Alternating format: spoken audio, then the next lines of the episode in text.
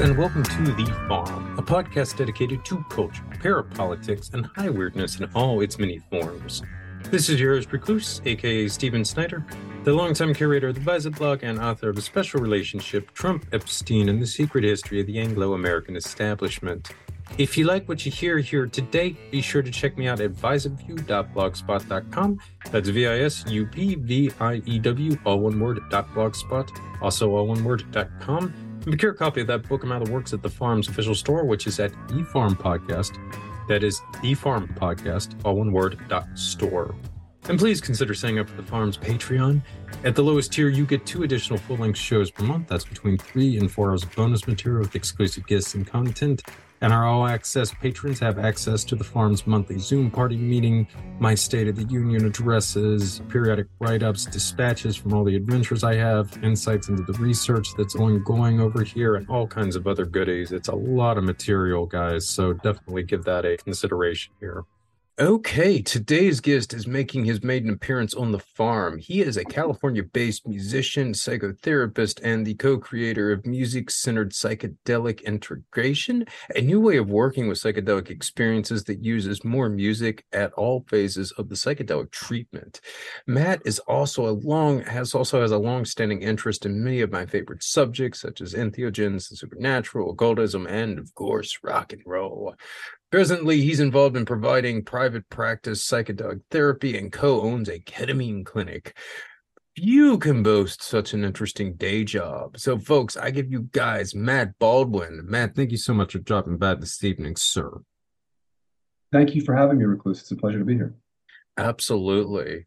So, as I'm sure many of you are wondering, what is it like running a ketamine clinic and doing ketamine therapy professionally? I know I am and we're going to get to that. But to set the stage, we need to unpack a bit of Matt's synchromystical life. I assure you, there are some good stories in there involving gray alien like entities, magic, precognition, telepathy, and inevitably rock and roll.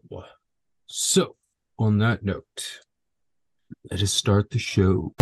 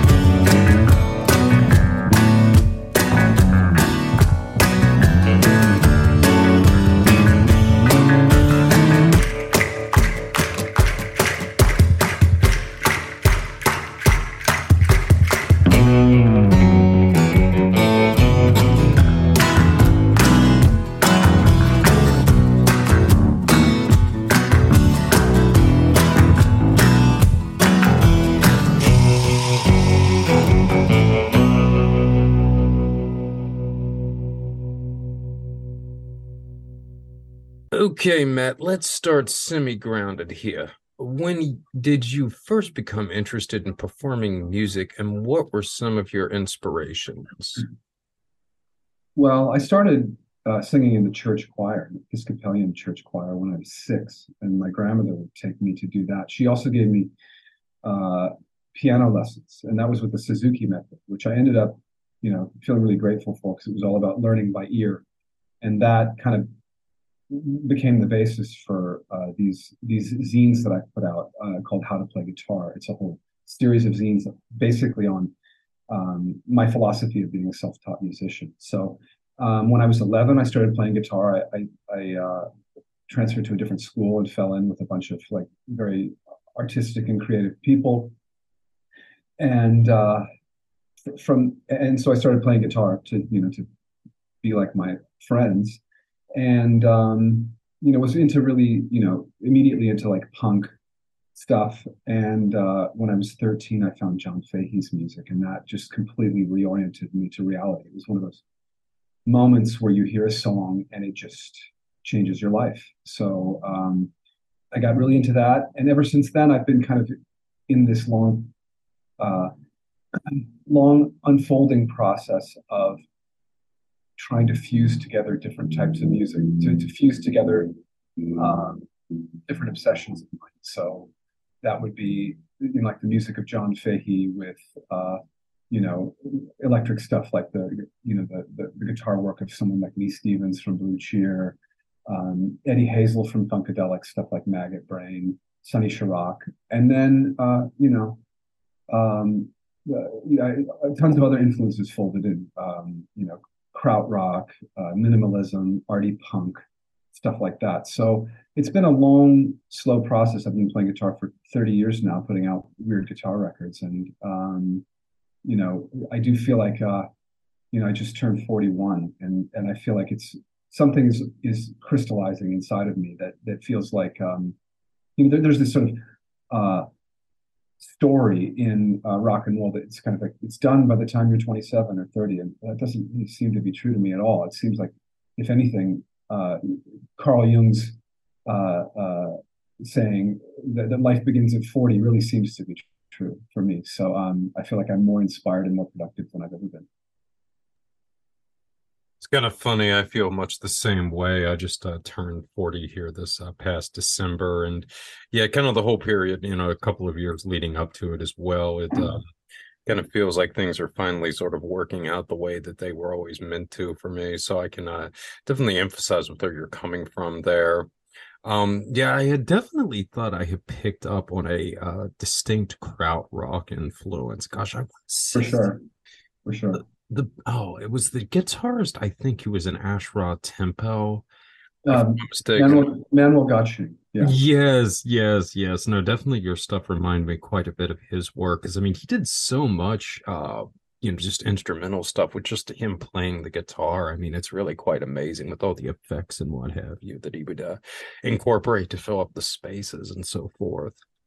Yeah, and also, I mean, this is something that was true for me from early on is that anywhere I could find music where the instrumental stuff got expanded and the lyrics were shrunk down to the point where they, you know, almost disappeared, I, I was really into. So when you find something like krautrock, something like Neu or Roedelius or uh, Cluster, Ashra, Ash Ra Tempel, um, you know, Can, maybe not always with Can, but um, you know, it's like there's a real emphasis on on the music itself. And uh, I mean, I know this is a controversial thing. It's what Brian Eno said is that um, lyrics are tricks to get you to listen to music, and that for me is really true. I know that you know not everyone's going to agree with me on that, but um, yeah, the krautrock the krautrock thing when I discovered it, uh, it felt like a kind of a homecoming, coming coming home to something that that um, that felt deeply familiar, although I was discovering it for the first time right right then and there. No, I totally agree. And I, I feel the same way about lyrics too. I've um I mean there's certain bands, um Clutch, for instance, would be one that comes immediately to my mind where you just you couldn't even really imagine them without Neil Fallon's lyrics. I mean, they're just fantastic. But I yeah, more often than not, I feel like a lot of times lyrics almost will kind of get in the way sometimes. Um yeah, cough yeah. cough, red hot chili peppers, cough cough. Um but uh, right. uh I I've um I definitely, especially as I've gotten older too, I've really gotten more into instrumental stuff. And that's uh, I think one of the reasons why too I was kind of drawn to krautrock myself in the last couple of years. And you're a lot more like electronica and what have you as well. Mm-hmm, mm-hmm. Now, one thing you said to me, Stephen, in an email a while ago was that you like the band Chrome, and I feel like certain bands, if you like them, it it, it, it kind of like tacitly makes you a member of this club you know and and and so there's a chrome club which is certain people who are into that band how did you get into chrome because uh, i lived in san francisco so i i you know i met and uh, Helios Creed and other people like that, and new people in that milieu. Um, but I'm always interested when you know I feel like another band that's like that is Coil. Um, yeah, but yeah. Uh, how, how, did you discover Chrome? I, I, wanted to ask you that. I think it was just kind of randomly searching on the internet for like acid punk because uh-huh. um, I was a really big fan of Butthole Surfers. Well, I'm still okay. a big fan. I've been a big fan, you know, since I was uh, a t- you know maybe even a preteen. I mean, I think okay. one of my big formative moments was getting what was an Independent Worm Saloon, hearing Jesus built my um, hot rod by right, right, But anyway, so I'm looking for bands, you know, like Butthole Surfers, and I had remembered that Helios Creed was. I think actually he played on Independent Worm Saloon a few tracks or something like that, and I think he might have. Uh, uh, Gibby, what's his? Uh, what is the guitarist for uh, Butthole Surfer? Gibby Haynes. Gibby Haynes, yeah.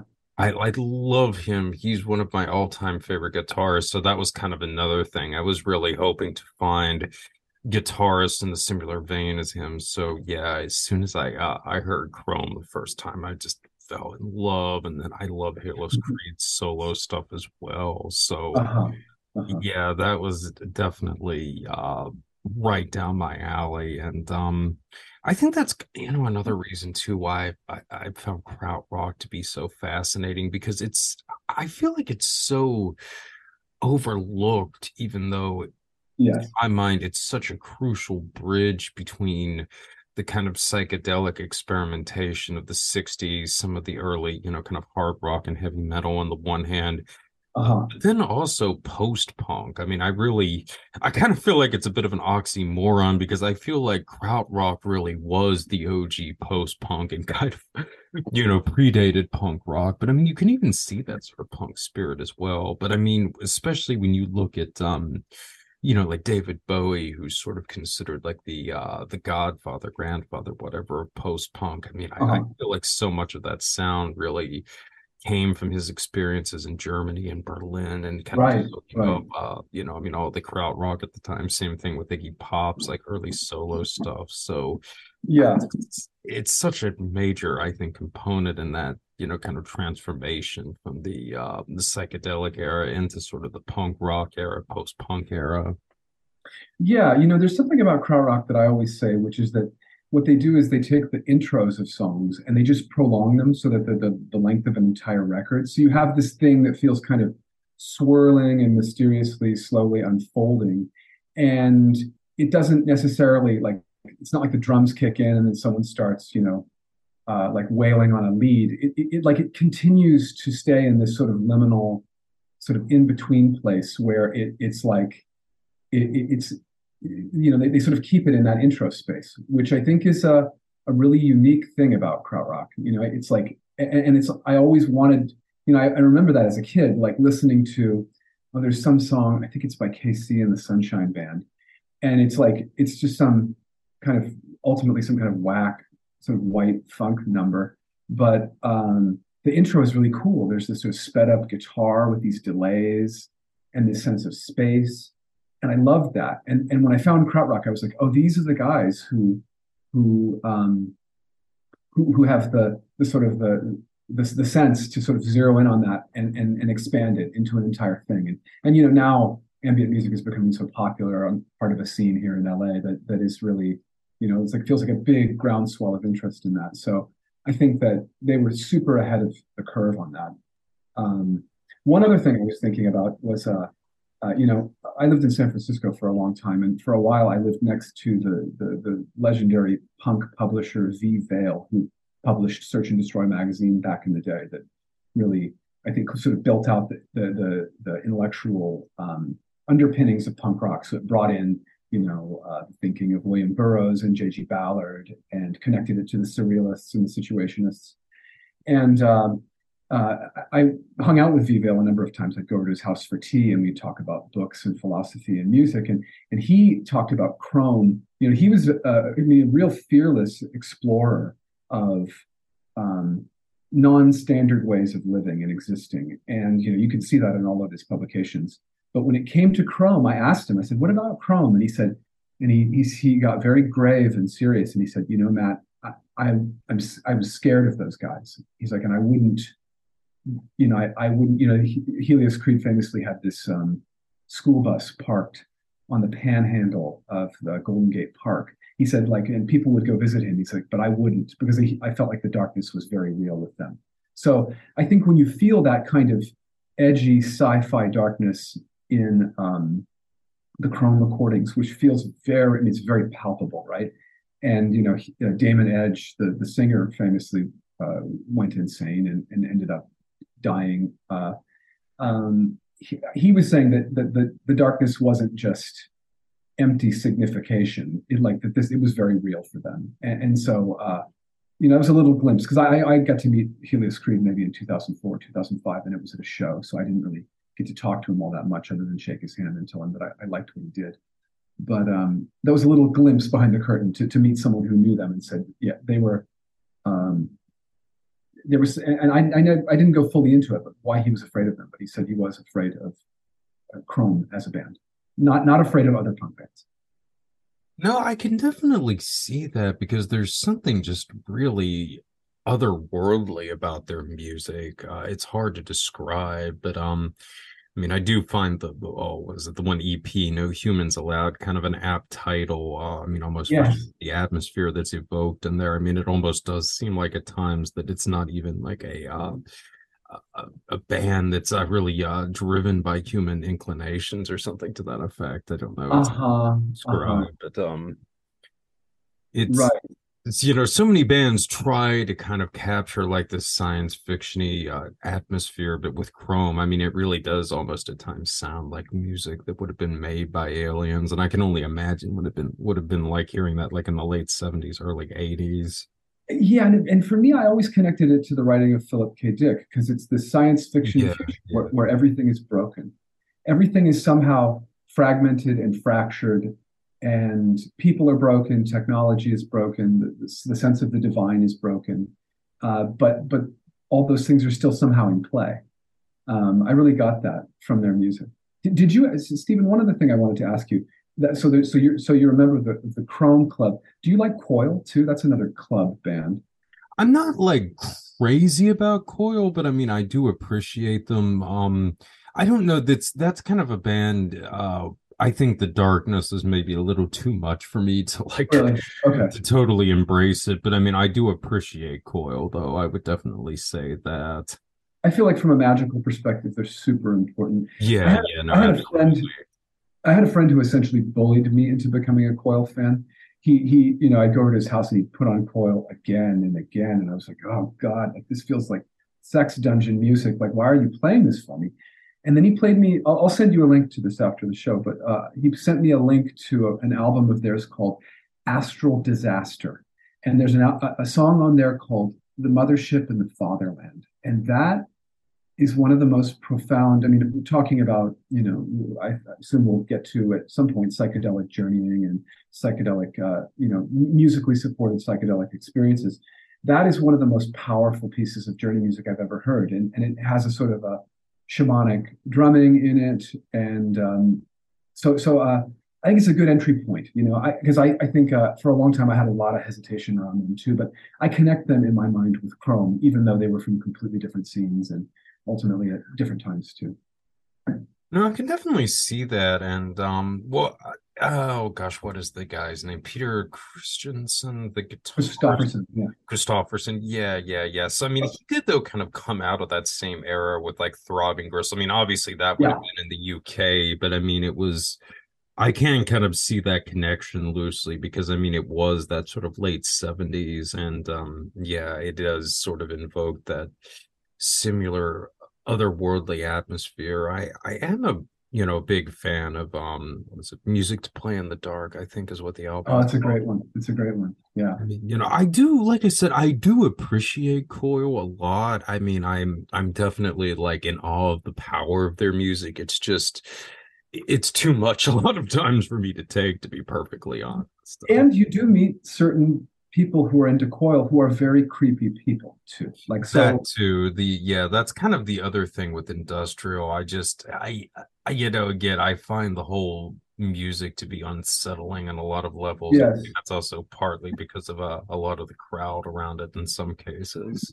Yes exactly exactly. I mean and and i sort of really waded into those waters very slowly. My background is like in american folk music and you know, like Mississippi John Hurt and John Fahey and stuff like that. So it was a long process of, of getting initiated into those uh, weirder musical mysteries. But uh, but um, I, th- I, thought I'd ask just just because I know that you're a kind of a musical psychonaut too. So um, I think I think one other connection that I think of with those bands is that they're, you know, one thing I love about industrial music, the early stuff, you know, um, was that you there were certain bands where it would just be like someone would be like, uh, "Oh, I just have two tape machines. That's all I play," you know.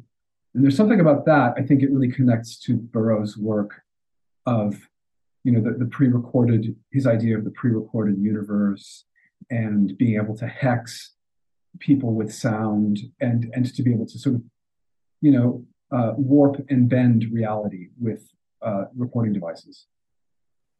Well, yeah, didn't Chrome actually use the kind of a version of the cut up method that was inspired partly by Burroughs with some of the early albums, if I'm not mistaken? Because I I'm pretty sure um, you know, they had recorded that and then they had just kind of gone back and like re-edited everything just kind of like randomly. I mean, that's one of the reasons why the um you know, I mean, like the first two or three albums I think are so like unsettling in some senses because uh, there is that just sort of randomness how everything just comes together like that. Yes it certainly sounds like it. And i think that that really gets at that feeling like you said of like no humans allowed or if there are humans allowed they're going to be dropped into a kind of psychic blender. Yeah yeah. I mean it's almost like it's not even rationally assembled the way like the human mind would or something. Right right. Yeah, and, I, um, and I always wonder with Damon Edge's eventual madness if if if you know I think sometimes when when someone does eventually become chronically uh, you know psychotic, uh, there are there are sort of like signs that it was coming, and I I, I often wonder that with Chrome's music if if um, if it could uh, you know if, if if somehow you can squint into it and see something like that. I, it feels like you can, you know. Yeah, no, I could definitely see that. Yeah. Oh, so on the topic of folk, uh, uh, you're into acid folk. I was kind of thinking of like maybe something like Comus. That's like another one where there's sort of like the club to that too. That's a real. That's another club record, right? Um, yes, I know about Comus. I never, you know, I, you know, there's certain records that you know. I, I worked in record stores for a long time, like when I was in college, and for a while afterwards. And there's certain records that inspire like incredible fanatical devotion, and that was one of them I always liked that record and I thought it was interesting. Um, but and I knew people who were absolutely just, you know, uh, obsessed with it. Um, so I, I, I liked it as a kind of a curiosity, but it just wasn't the sort of the feeling that I was looking for. And with the British Isles stuff, I was more into, or I am more into, excuse me, uh, Bridget St. John, Bert Jansch, Nick Drake, um, John Martyn, and um, uh, and and Briggs, stuff like that. So I guess it was, you know, kind of that stuff has a psychedelic tinge to it, but it's still essentially pretty traditional, you know. Um, so I, I love that stuff, and there was a real emphasis on like beautiful, complex guitar playing. So, um, but but I think uh, you know, acid plus traditional music typically gets pretty interesting. Yeah, no, I've always had a soft spot for that. Um, oh, uh, have you ever heard uh, um, Matthew Fry? No, I haven't. How do I spell that? Uh, just FRY, I believe. F R Y. But yeah, yeah, no, he had uh, definitely one of my favorite acid folk albums too. It was kind of like a one-off, uh, but yeah, very uh interesting record, certainly. Did, did you have any time working record stores? Uh, no, I did not. Uh, unfortunately, you talk you talk like a former record store employee. There's a certain uh sort of like breadth of knowledge. So I was wondering if you if you ever did that. But there's other ways to achieve that.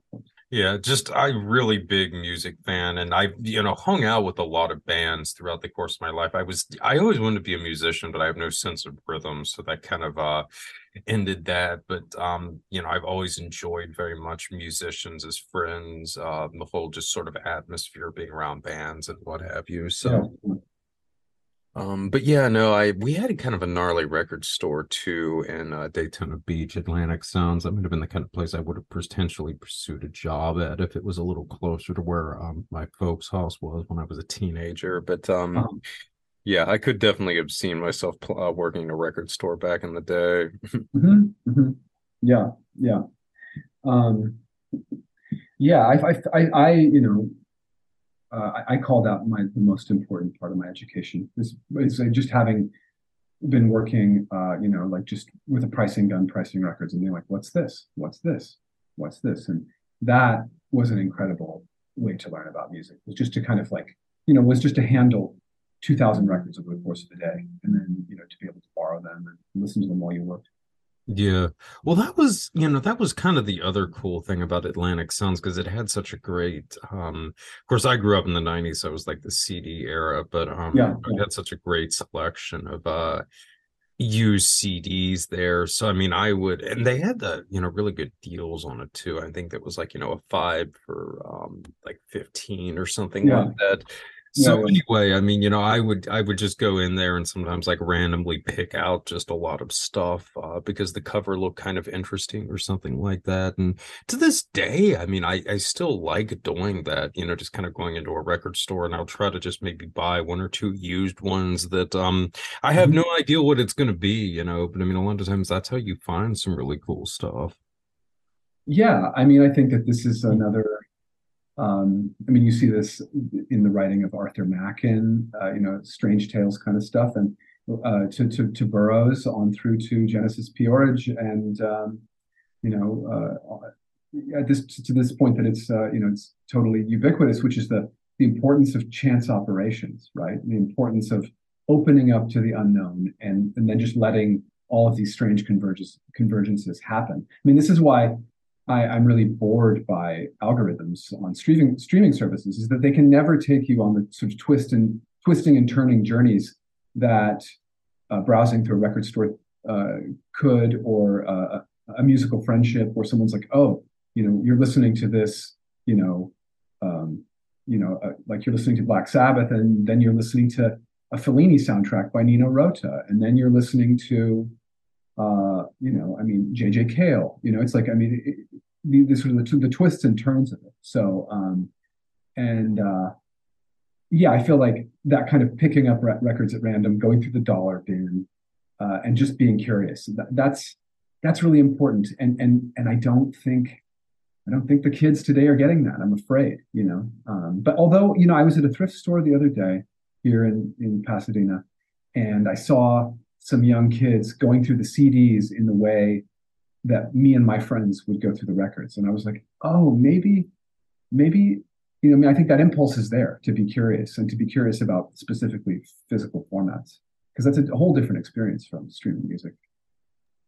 Yeah, no, I've um, you know, and on top of that, I mean, I've had some just fantastically synchronistic uh, experiences with that too. In fact, just recently, Yes. I mean, I was uh, kind of thinking about that because I was um, oh gosh, yeah, I was at a record store in Arden, uh, Delaware, which is a pretty gnarly place to begin with. Um, closely connected to Rose Valley and uh, Uh-huh. Pennsylvania. You know, it's um, it was kind of set up with the same uh, people involved in the arts and crafts community Mhm. at the turn of the last century. But anyway, you know, it's you know a very interesting little town there. They've got this great uh, record store there, and I'm going through that, and I found this, you know, again, just sort of in the used this record called uh, by a band called Pearls Before Swine, uh, which I got uh, because it had some sort of occulty. Uh, you know, artwork and what have you.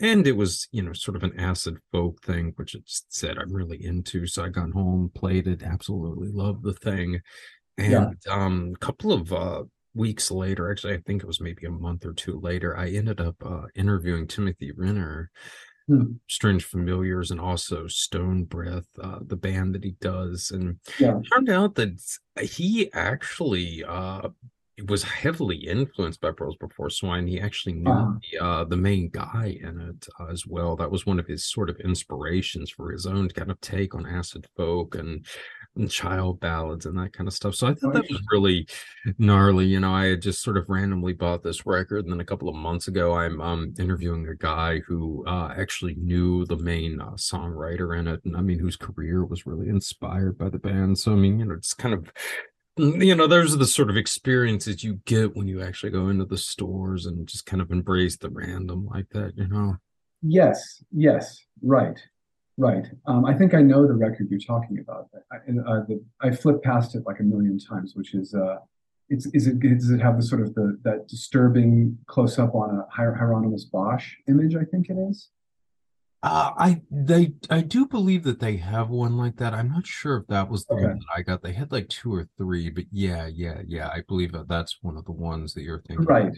But but this has a kind of a chaos magic feel of like everything connects to everything else, you know, like like Mm. you, you don't just you don't just find a record like that and and have it not lead to something significant.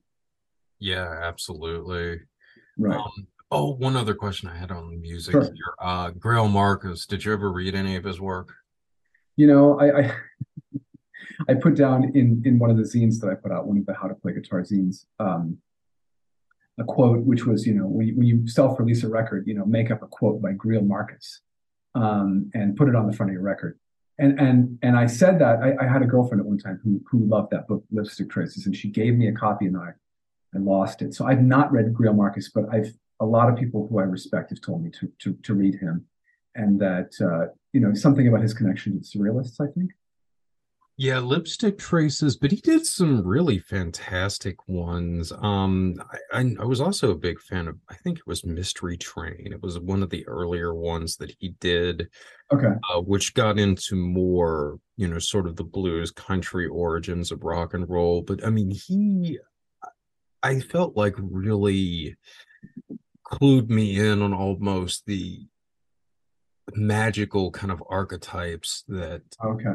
are prevalent within rock and roll and American blues and country and a lot of that kind of stuff. Um, because he did, I think, take a very mystical take on a lot of this music. I mean, especially, you know, because he gets a lot into Elvis and Uh-huh, the uh-huh. influences with that. Oh, I think that was, um, I think part of the reason why I'd even discovered Mystery Train in the first place is I was looking for some works on Robert Johnson. Um, you Uh-huh, know, again, you uh-huh. know, so much of the uh the mythos around him and uh, you know, all that good stuff. So Yeah. Marcus was, I think, really instrumental in um kind of shaping my view on music as being something more than music, is sort of a uh, means of conveying these sort of mystical experiences, these Yes. archetypes, this, you know, sort of uh, entry point into the collective unconscious. And, Yes. you know, Lipstick Traces too is just fantastic with that. It really got into Dadaism and, uh, Uh-huh, and its uh-huh. later influences in surrealism. So that was another, I would say both of those books, which I read when I think I was in high school, were really um, very influential in my thinking in terms of how I viewed the arts and certainly Yeah. more so, I think, as I've gotten older. You know, I'll I'll have to I'll have to um I'll have to read that because I'm in the middle of writing this long essay. I think I'm going to pu- publish it as another volume of the How to Play Guitar zine series, and um, it's it's about how to look at how how one could look at music from an animistic framework, which is that it is a type of you know it's another aspect of the sort of the living universe, and and that it and that it maybe is something that can act as a portal to other places, and it can also act as a portal whereby other things things from other places can come into this reality, and, and that and that it's also um, uh, perhaps has its own life, uh, or, or it can be a sort of a, a fractal, you know, par- particle uh, of a much bigger whole that, that that is in part the the composer, the performer, the energy in the room where it was recorded. Um, so so I, I've been slowly working on that, and uh, you know, using examples of uh, the sort of the the sort of the haunted or occult roots of just recording technology itself, which is you know like Edison and those early talking disc machines. They were all used to uh, talk to. I mean, they were supposed to, supposed to be there so that you know you could either talk to the dead or make recordings of dead people and listen back to them. I mean, there's a famous sort of image of the the dog listening to the the Victrola with his face in the horn of the Victrola, and I think that you know, according to legends, the original images had that Victrola sitting on top of a coffin, and his master's voice was the dog listening to his master's voice from beyond the grave.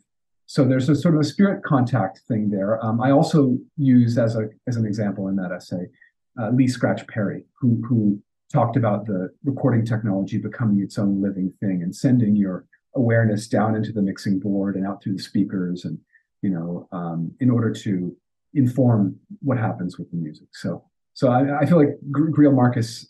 Maybe I shouldn't read it. Maybe it would influence me too much, or read it after I'm done because um, this is something that I've been in, in, intuitively unfolding on my own for a while now, which is a, sort of a magical, animistic take on this, and, and really borrowing a lot from the creative occultists like Kenneth Grant.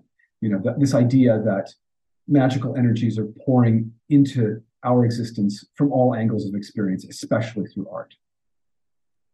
Yeah, it is fascinating. I mean, I know in uh, Mystery Train, one of the big uh, points of emphasis is really centered around like Sun Records with Sam Phillips. Uh, and, mm. you know, again, mm. it's just one of those things where it's so amazing in hindsight to look at that because, you know, at one point you have uh, Elvis Presley there, you have Carl Perkins, you have like uh, Johnny Cash, you know, I mean, just so many of these artists working at this little uh, studio that uh, would just profoundly transform just American music, American culture. Yeah, yeah. on a deep, deep levels. I mean, yeah, it does uh, make you wonder, you know, like what exactly was it about that particular place and time in history that almost made it this this nexus uh, for a cultural transformation to such a profound level, you know?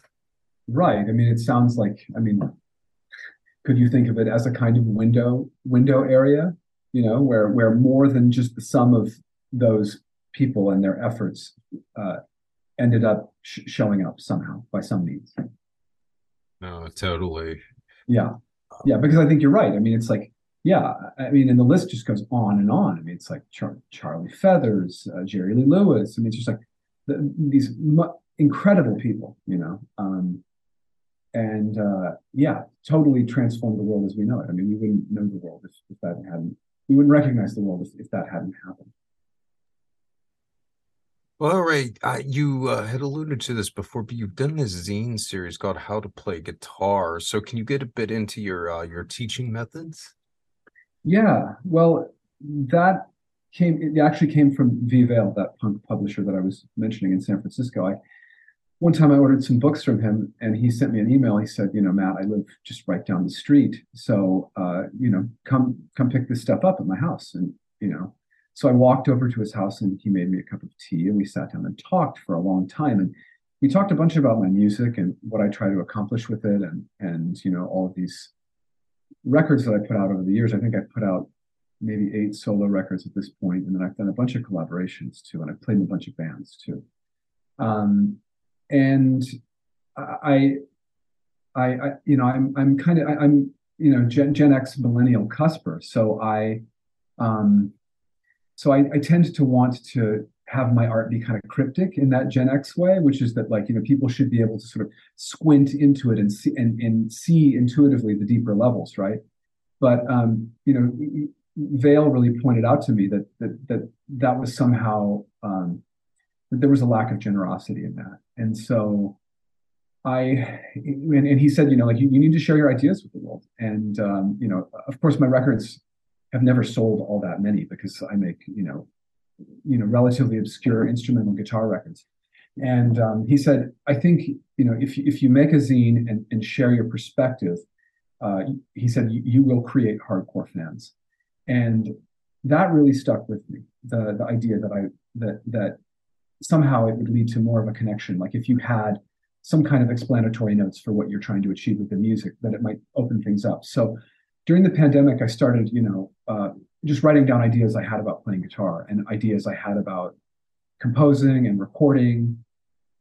And I, I didn't have I didn't have some, you know, I, am I'm, I'm a real student of the thinker Nassim Taleb, and, and he's really like uh, all about practitioners first. You know, that practitioners tend to tinker with things and to assemble approaches that are intuitive and they sort of do a lot of trial and error with little risks.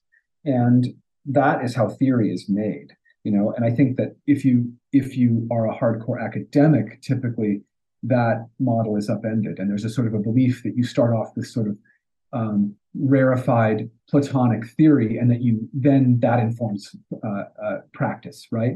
So so I, I think you know i've had these ideas banging around in my head for for a long time. And i always knew that i was a self-taught guitar player and, and that I, I, valued that, and I really clawed my way out of the darkness of not knowing anything about guitar to, towards being a you know a, a good guitar player, and um, so but I didn't know how these ideas connected, you know, guitar and this sort of like um, sort of a philosophy of uh, decision making from uh, within the unknown. So as I started writing down the ideas, uh, it, it, became pretty clear that I that I had this philosophy, this ethos that I didn't even know that I had. And and it, and it really, you know, I think I think really what this has come down to because because the zines have been really successful. I've sold a bunch of them and they've gotten a lot of attention, um, which is the first time I've had any real success with any project I've been involved in. And um, what it's led for me to do is to encourage other people to to work at self-publishing um, and self you know self-publishing on a micro scale because I think that many people have very sophisticated ideas you know that that they live by um, and that then that they have really won through uh, experience but they don't know it until they write them down. And, and that's what happened for me. So what does the, the essence of the zines is that it's a philosophy of being self-taught and that being self-taught um, that being self-taught can can lead you if if you take time with it, if you sit in the unknown, if you take risks, if you uh, uh, you know if you if you let it unfold, then it leads to a type of sophistication and mastery that is very unique that can't be taught ultimately because it's ultimate you know it's, it's your voice your sound. You know i, I think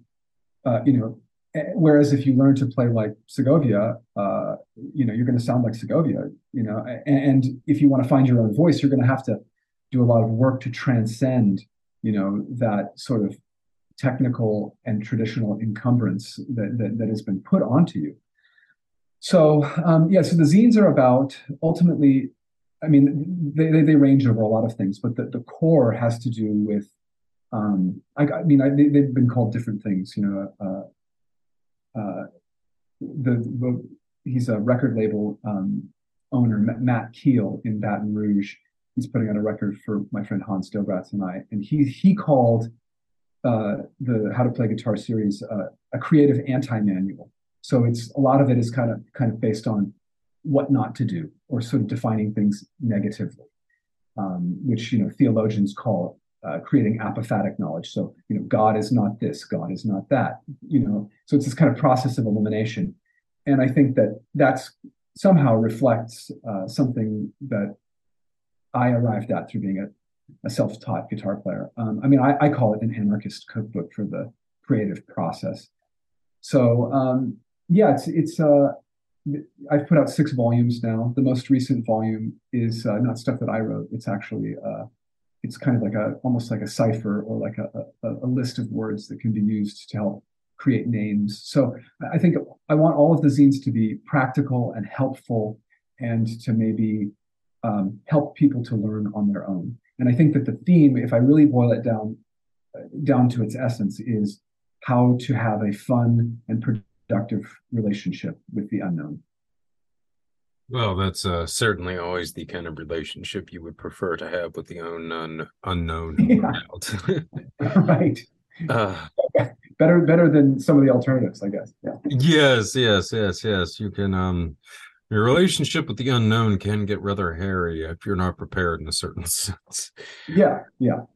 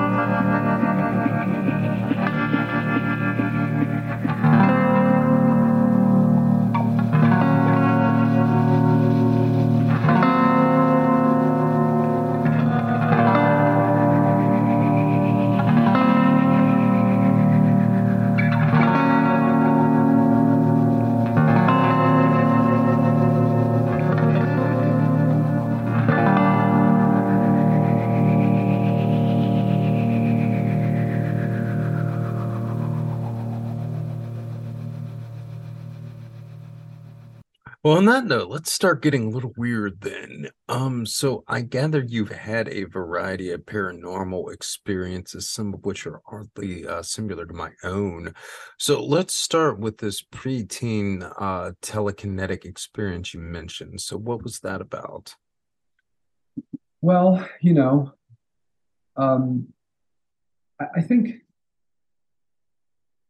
you know, just to set the backdrop, I, I was always a kid that had uh, uh, you know, I had really intense dreams, and I had dreams that dealt with things that were that felt like they were coming from a place b- uh, bigger than my uh, biographical experience up to that point. So, you know, I felt like I was getting information sometimes, and oftentimes it would be very cryptic, but but it involved words and concepts that that you know were not being shown to me in my waking life. So I think uh, you know th- this sort of leads me to sort of like my magical perspective on things, which has to do with um, following the things that show up in your life.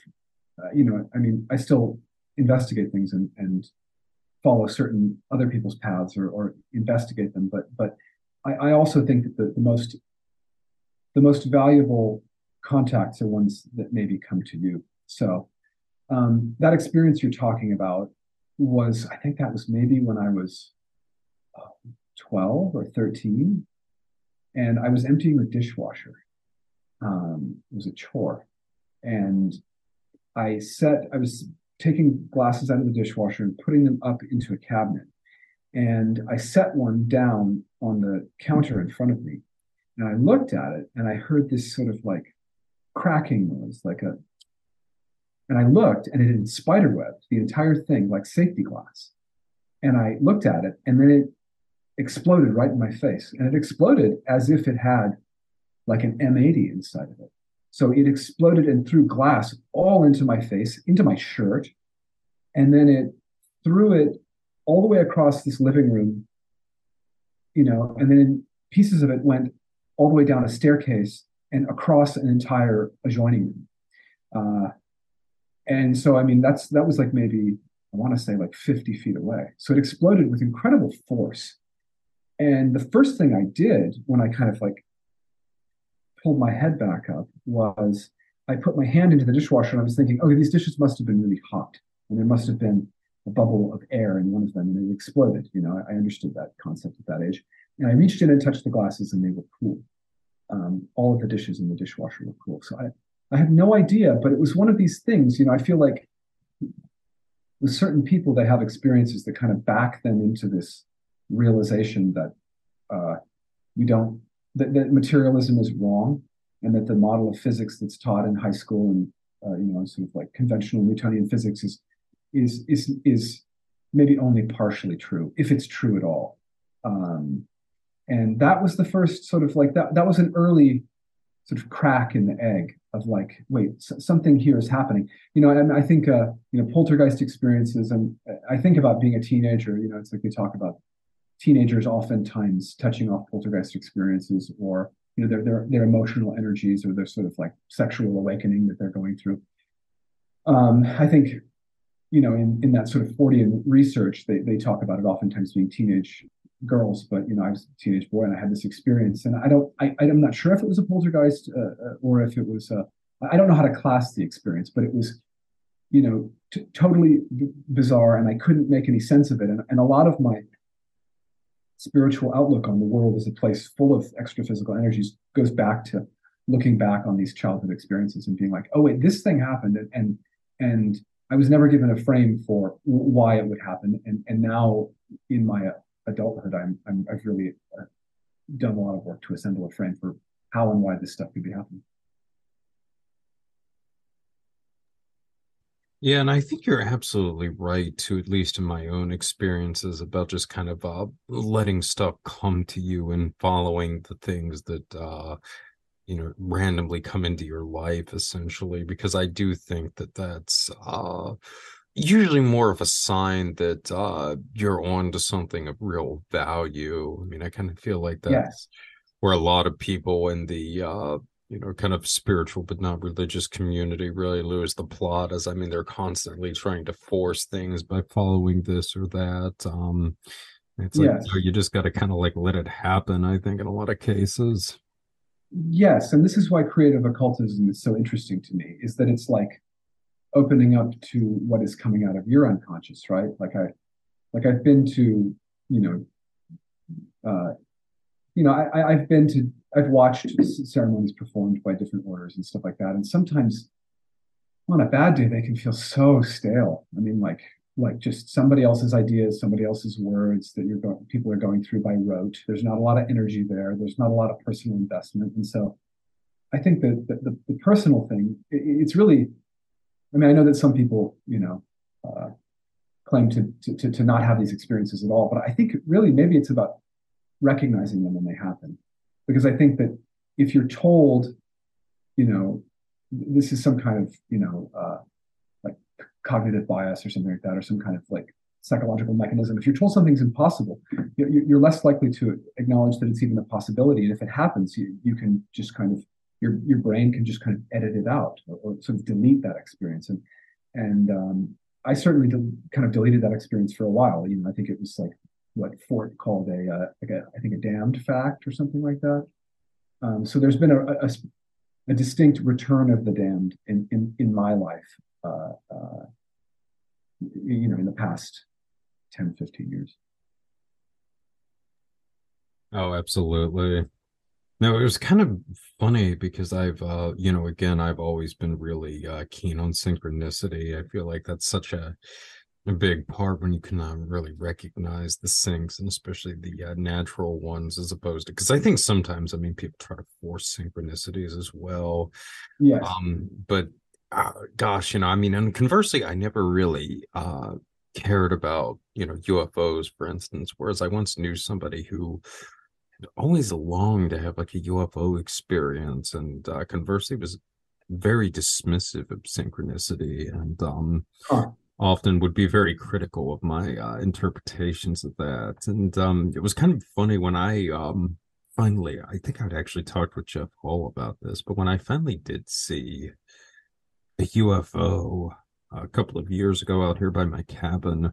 Uh-huh. It was probably the most underwhelming paranormal experience, supernatural, whatever you want to call it, that I've uh-huh. ever had. It was then I mean, you know, it was I mean, you know, I saw just the, you know, originally I just kind of thought it was a star, and then no, I'm like, oh, it's moving around really weird. And then it starts going around doing these like insane circles at like fast speeds and zipping back and forth, and then it just blinked out of existence and was gone and I was just kind of like, eh, whatever. Uh-huh, because uh-huh. I mean, just by that point, I'd already had so many other just you know things happen. I think really stuff that was much more significant on a personal level, and it just didn't really do much for me. you know, right, right. It wasn't. It wasn't the. It wasn't the shattering glass of the first time you saw something like that happen. It was. It sounds like it just sort of maybe fit yeah, into your world. I think that's maybe where I mean maybe some people make mistakes as they're expecting something like that, and a lot of times it's kind of like the little stuff. I think that can be a lot more meaningful in the long term. It's uh, what is it the old saying from uh, small steps begin great journeys or something like that. Uh huh. Uh huh. Yeah, you know, one thing I've noticed about synchronicities in my life is that they seem to have kind of seasons, and that the seasons take years. You know, but maybe there's something that touches them off. For me, they often seem to, when I get these, the cascades of synchronicities that kind of feel, have that sort of chapel perilous feel to them, um, the ones that kind of can be overwhelming and make you feel like you're kind of going crazy, um, that they often ha- correspond to times where I, I'm in love with someone and that that love has a really intense sexual component. Uh, and then also, or, or if someone I deeply love is in the process of dying. So I, I feel like, you know, I mean, this reminds me, I, I'm not a big student of Whitley Strieber or Anne Strieber, but but I did remember that one time Anne Strieber said this phenomena, the UFO phenomena, has something to do with what we call death. And I and I you know I think about th- this experience that I had with the UFO that did have something to do with uh, it did have something to do with death. You know, it, it, it happened within when when I was when I uh, when my life was within a kind of aura of death. Um, so there's something about that for me, and and I don't want to, you know, I don't know if that's how it works for other people, but but like it's like if someone begins to die who I really care about, then life gets really weird. And then also, if I'm falling in love with someone who I have sort of extraordinarily good chemistry with. Yeah, I could see that. It's kind of uh, when your life goes into sort of like a liminal state, if you will. Yeah, yeah. Well, yeah, and, and and to think of it as these two kind of portals. Like there's the portal whereby life and enters into the world, you know, um, the sort of sexual connection, and then there's this portal whereby people leave the world, you know, the, the death experience. And so, but it seems to be that things come along with that, you know, maybe uh, energies, you know, uh, maybe, maybe, this is what people talk about when they talk about angels uh, or, or demons or something like that. But but it seems to be like like there are attendants that come along with these experiences, at least for me when these things have happened but but yeah, but synchronicities, I think that really, I mean, you know, we're going to talk about psychedelics, but there's something about when this stuff happens and you can't point to a drug and say, oh, well, this, you know, I had this vision because of this, or you know, these things lined up perfectly because you know because I was on this, uh, you know, substance. That for me, ultimately, spiritually, is like more compelling because you know it, it really does feel like you know uh, uh, these energies showing up in, in order to, you know, sh- showing up in order to change you and, um, you know, not giving you any excuses, not giving any, you any outs as to why this is happening. It's, it's more just like you have to actually reckon with this. Oh, this thing happened. And, you know, what do I make of that? You know, what do I make of a, of, of, a night of missing time? What do I make of extraordinary synchronicity experiences?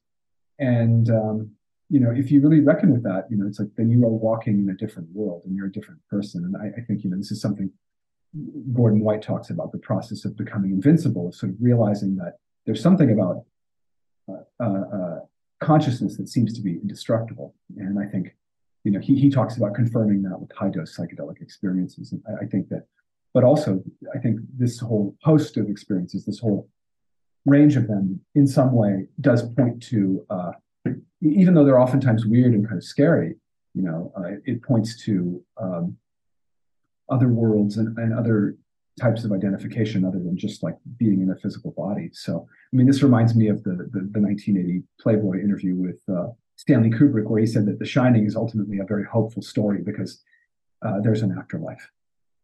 You know, all the ghosts show that like life doesn't end when you die.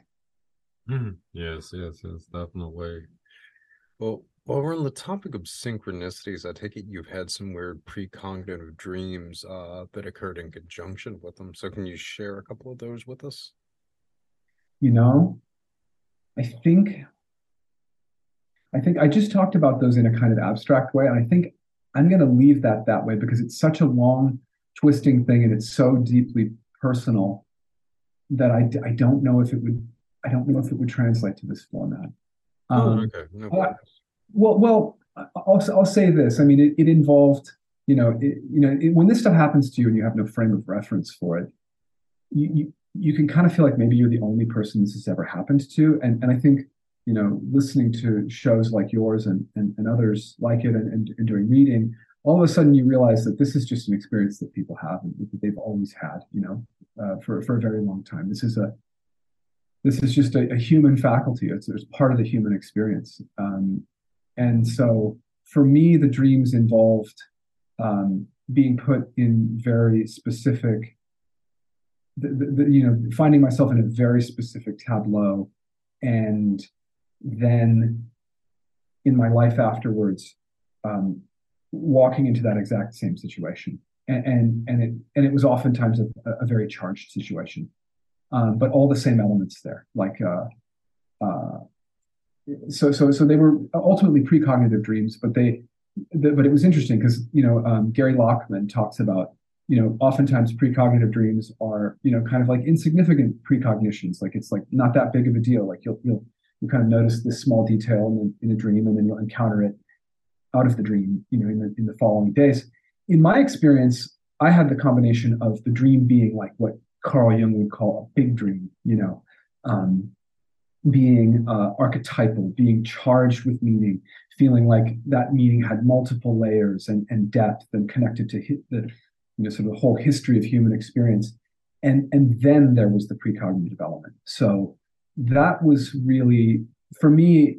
You know, Gary Lachman kind of wrote about them as you know, this is something that happens. It has this is a real valid experience for people, but um, oftentimes they're just kind of like throwaways and they don't change people's lives. Change people's lives. Um, in my experience, it completely changed my life and felt, you know, you know, just vibrating with meaning. Um, and, and, and I'll say that those experiences had to do with death and sex, um, or death and sexual love.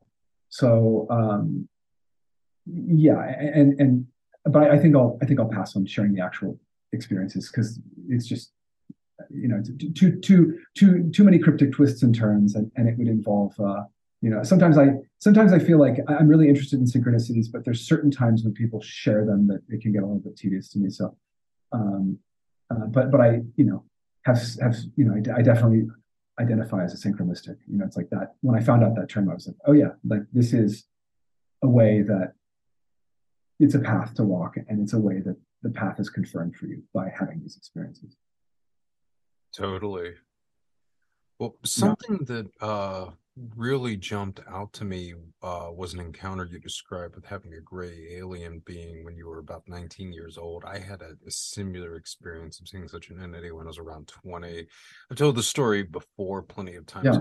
but suffice to say, it had a profound influence on me. This was um, actually the first time I had done mushrooms uh, at the uh, dorms at the University of Colorado, Colorado Springs, and um, I had gone into the cafeteria around midnight because they did this, you know, kind of midnight snack thing for students. It was uh, really mm-hmm. groovy. You know, you could get kind of like breakfast stuff. But um, anyway, I walk into the serving area, and I mean, it's uh, like covered in smoke, and I see these uh, seven foot tall, eight foot tall gray aliens walking around amongst the students, you know, kind of observing everything. And uh, it was definitely the most ex- intense hallucination I've ever had. Uh, quote, uh-huh.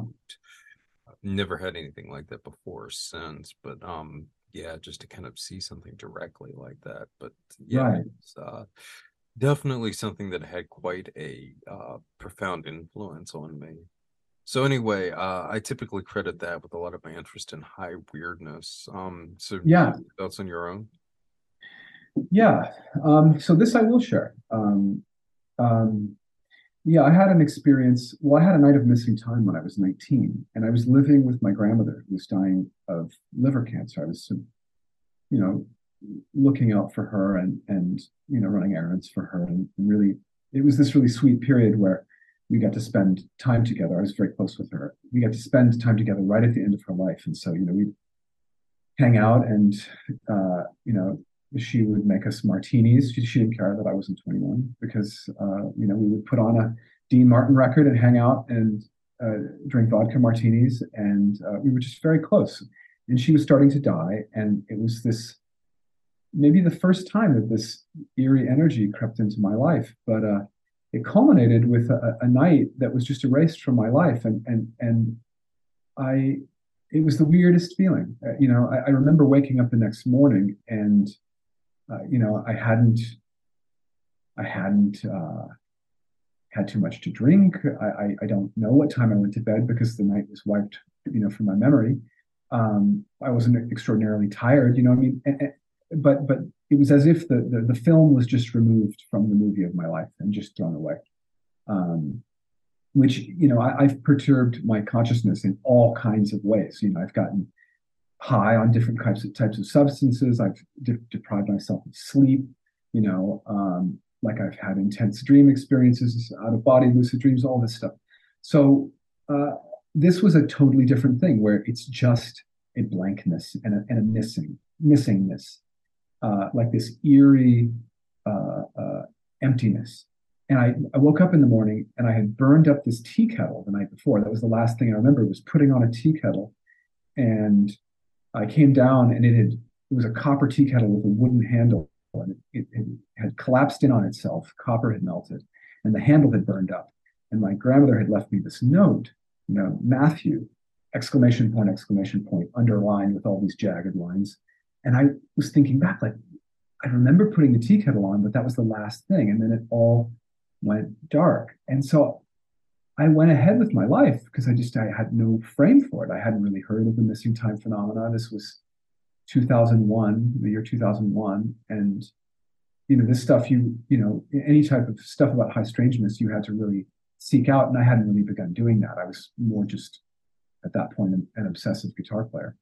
So I uh, went on with my life, and, and you know started doing psychotherapy, and that led to me having really profound uh, lucid dream experiences and uh, some out of body stuff. And that I started thinking about, well, what's the frame to hold this within? And that got me really interested in, in occultism and ultimately magic. And and so um, and then and then through my own personal therapy, I started getting interested in uh, getting back into psychedelics, which I had you know experimented with as a teenager. So um, and that led into me deciding to go to grad school, become a therapist, all that. So this was kind of the, the, the background for uh, uh, where this is all headed, which is that I heard the, the writer Mike Clelland talking on a podcast, talking about um, his book, The Visitors, or is it The Visitors? I think it's The Visitors. It's the book about owls and UFOs and synchronicities. And I just oh, by Mike Cleveland, I think, or something like that. Yeah, I think it's Cle- Clelland. Yeah. Okay, okay. Yeah. Yeah. Um, or the messengers. That's what it's called, not the visitors. The messengers. And um, I just knew I needed to order a copy of that book, and I did, and I read it. And he really talked about a lot of different anomalous experiences, because this is his thing with owls and UFOs. And um, he uh, so I bought that, I read it, and then I realized that my therapist, you know, had done extensive work with uh, hypnosis. And so I came to her and I said, you know, I have this night of missing time, and and I have you done any work with this? I remember she was lighting a candle to for us to do some hypnotic work, and she said, yeah, actually, I have a lot of experience with, uh, um, you know, UFO contact, uh, you know, missing time, that kind of stuff, and I didn't know that, so as I worked with her, I found out that she did more and more stuff. You know, uh, was interested in the Seth material, did psychedelic work, um, and had worked with contactees. And so we did a bunch of preparation work. You know, kind of almost in the spirit of psychedelic work. It's kind of like, what do you, you know, what do you want to get out of this? What are your goals? You know, and then preparing me for how weird it could get. And then eventually we did a, an extended session. It was an hour and a half of regression. And that led to an experience of uh, remembering, but in kind of impressionistic terms. I'm going to be honest about that. It didn't have, um, it didn't have the kind of the clarity of a, of a real hardcore memory. It felt, it felt dreamy and maybe almost kind of confabulated in a way, which was confusing until uh, this experience com- completed itself. Um, of me being brought up from the room that I stayed in at that house with my grandmother, being brought up through the roof uh, into a craft, and then coming to on a metal table in a room, which was um, uh, David Lynch's the, the, Red Room, the, the Red Room in uh, Twin Peaks, lined in red curtains, checkerboard floor, and lying there for a while. And as I lay there, I had sort of flashing images in my sort of right field of vision and then my left field of vision. Uh, a gray alien face left, then flashing right, an empty mask, a, a mask that you could see through the eyes and the mouth. And it was just sort of pulsing back and forth. Gray alien mask, gray alien mask, again and again. And um, I, I, realized in that moment later on, when I reflected on it, that I was being given a key to the experience, and, and, I'll, and I'll explain what that was when I when we get there. Um, but that happened, and then I decided to get up off of the table and to walk to the side of the room and to part the curtains and to look and see what was beyond them. And I, so I did this, and it took me a while because there was some fear, and and also something happened during this experience I remember this with the hypnosis is that I've only experienced this uh, drinking ayahuasca, which is this certain type of crying that you do where you're not, you know, you're not convulsing, you're not making any sound. It's just that your eyes are just pouring water out of them and you're lying there maybe perfectly still. And this was happening to me during this experience. And every time I crossed a threshold during this experience, it would intensify. So like when I was brought up out of my bed through the ceiling, you know, this water just pouring out of my eyes. And I, I remember the feeling of it as I lay there on the couch in the, the, the therapist's office. Um, and then, you know, when I decided to get up and go part the curtains, when I eventually did part the curtains, another cascade of, of water out of my eyes.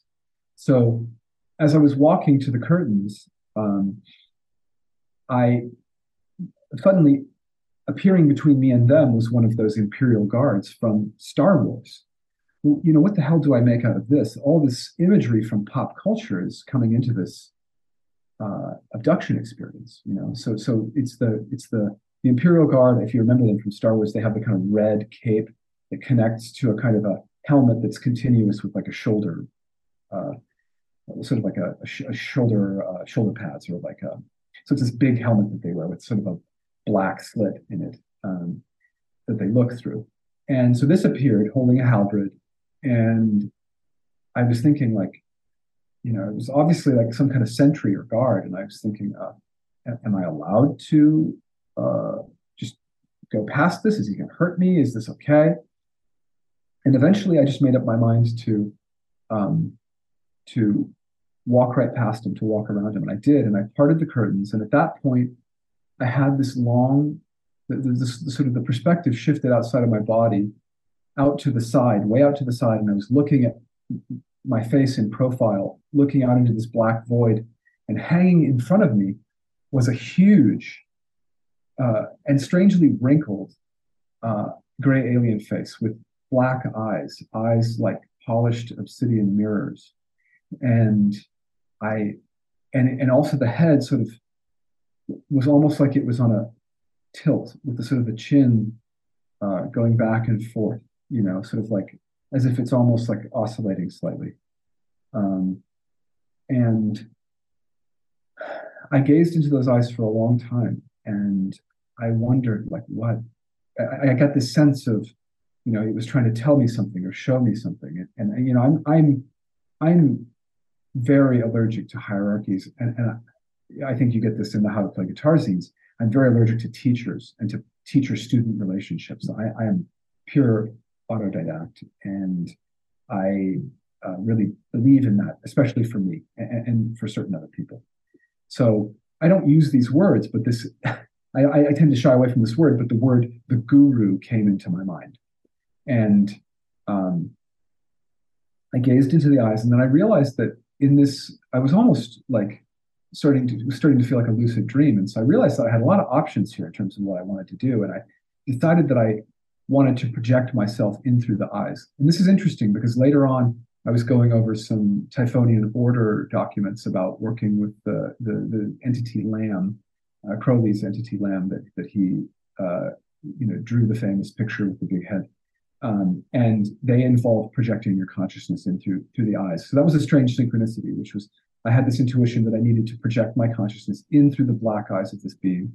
And when I did that, I, I shot myself out of my body along the beam of my vision into the eyes of this being.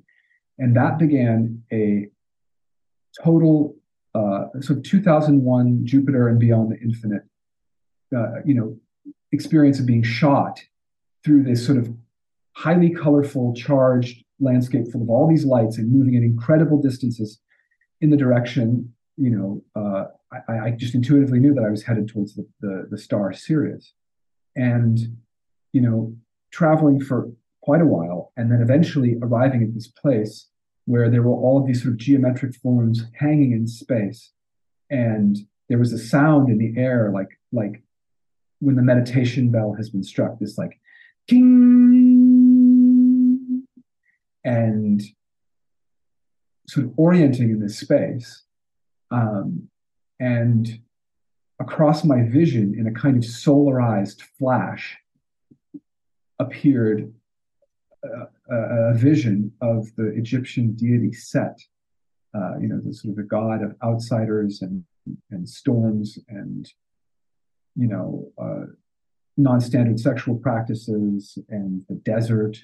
Um, this was this was revealed to me, and, and right as soon as that happened, you know, uh, I heard my therapist's voice calling me back. And she's saying, okay, we're going to bring this experience to a close, start to count you back up. And, you know, and so, and it was interesting how it was timed perfectly like that. Like right when this thing was revealed to me, um, she began to call me back. And so, I mean, this is really interesting because I, I, remember this. I do a lot of conventional psychotherapy in my practice now, but I, I always remember that that it can, you know, uh, uh, at any moment become straight up shamanistic, you know, and not shamanistic in the culturally appropriative sense, but shamanistic in the sense that like we're talking about a, a sort of a deep structure within humanity of, of the ability to, tra- to, to travel using your mind alone and to be shown things that that change you. So I came back and and and I, you know, you know, I didn't know what to make of it. This was so weird, and it also felt not entirely real. Um, and in working with it later, I, I, you know, we worked with it for a number of sessions afterwards, and she and I talked a lot about how uh, different things that it did, things that it did to time.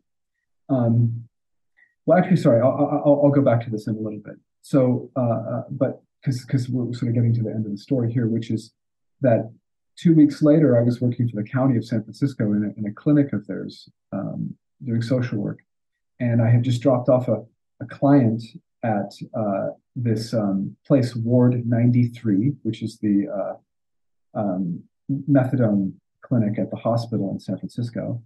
And I just dropped him off, and I was driving back, driving a county vehicle, driving a big white van across San Francisco.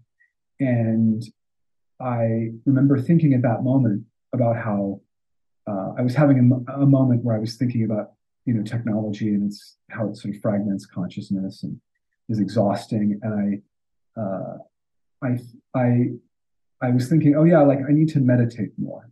And i remember at that moment i looked into the sky and i saw at that point a huge black triangular craft floating over san francisco. And i saw it i mean it was probably the size of a bus um, but a different shape of course.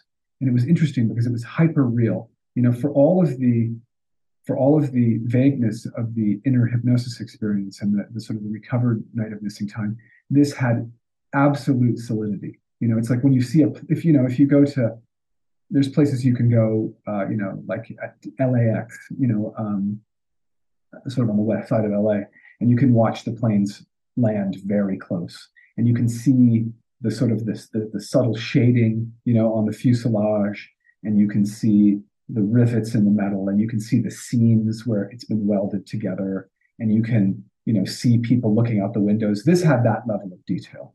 Um, so it was interesting because the inner experience had a certain kind of impressionistic quality but this had absolute material solidity.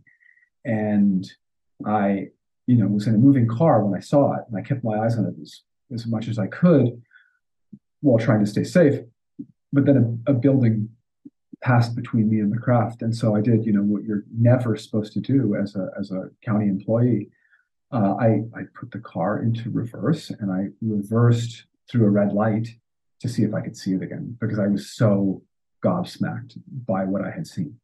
And it was very clear to me in that moment that this had to do with the hypnosis experience and the night of missing time. They were like be all uh, different beads on the same string. And um, so I went back, I backed into the intersection, it was gone.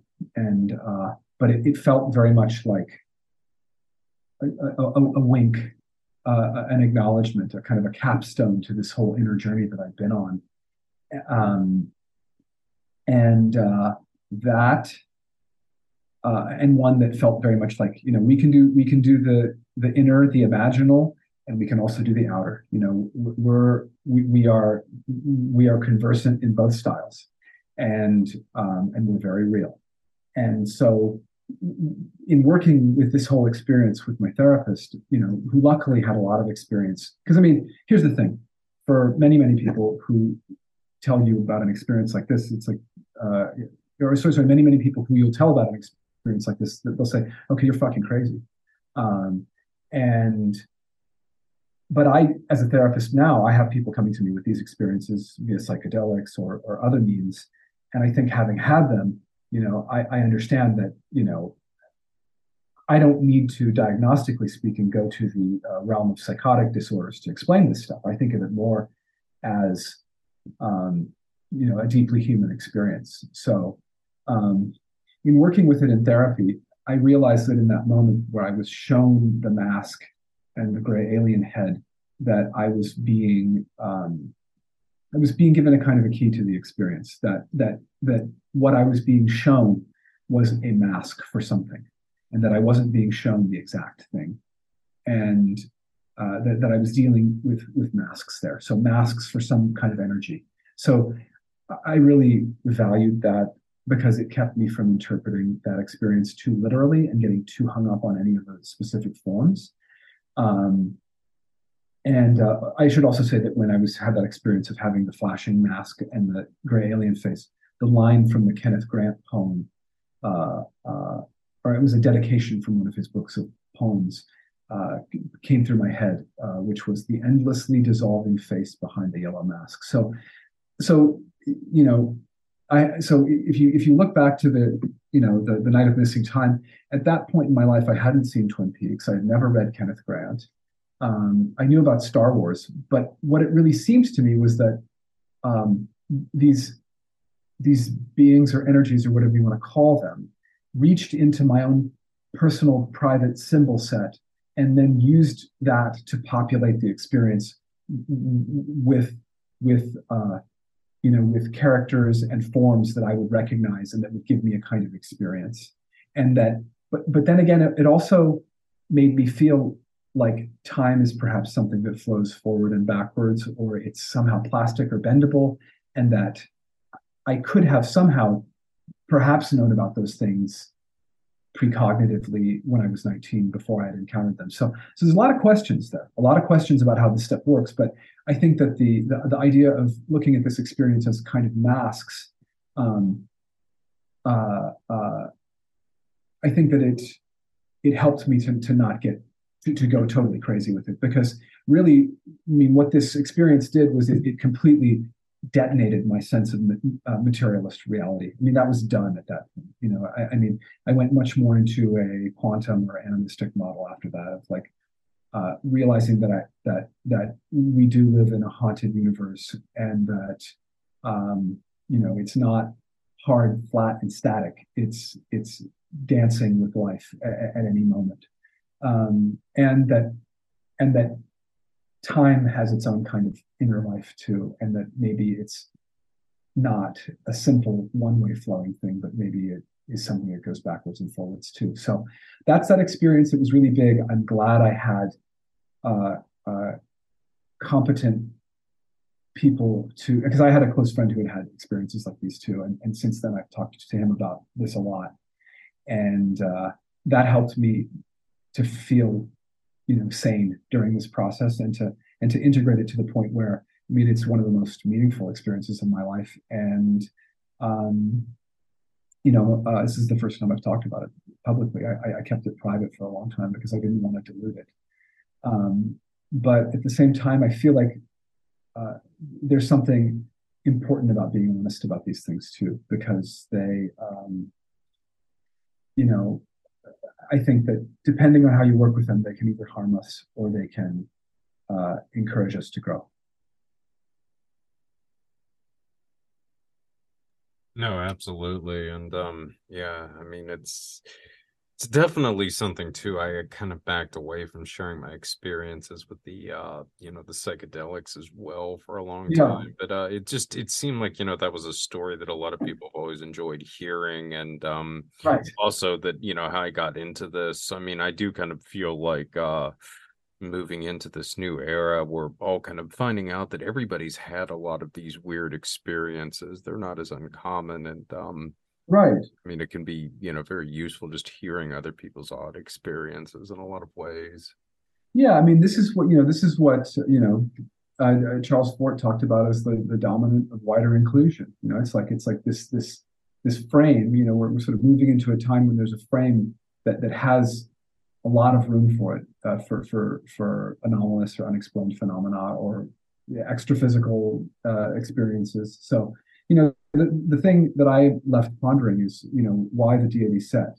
I mean, I'll, I'll, say this is that, you know, my sense of spirituality has always, ever since I was a little kid, has always had a kind of night side flavor to it, which, you know, doesn't have anything to do with the evil, but it also, it, it does have to do with perhaps uh, darker realities. And, um, and, you know, you know, like the dark in terms of a place that germinates things and, and the dark, you know, as the sort of the, uh, you know, the sort of the, uh, it, my, my inner spiritual landscape feels more lit by moonlight and starlight than by sunlight. So it, it feels in a way continuous with that. Um, and, uh, I know that sort of freaks some people out, but I, am at peace with it because I feel like this is just who I am.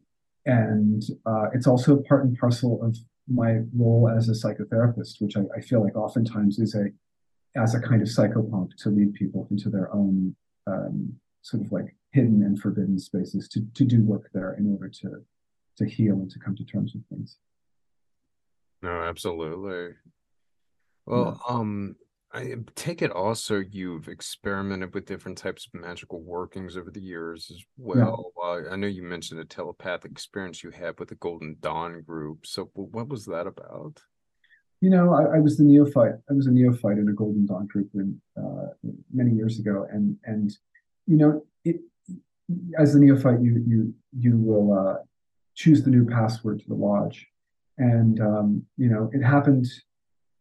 I think two times in a row where I driving to the lodge room uh, guessed the word. The word came into my head, you know. So uh, I won't say the word, but like let's say um,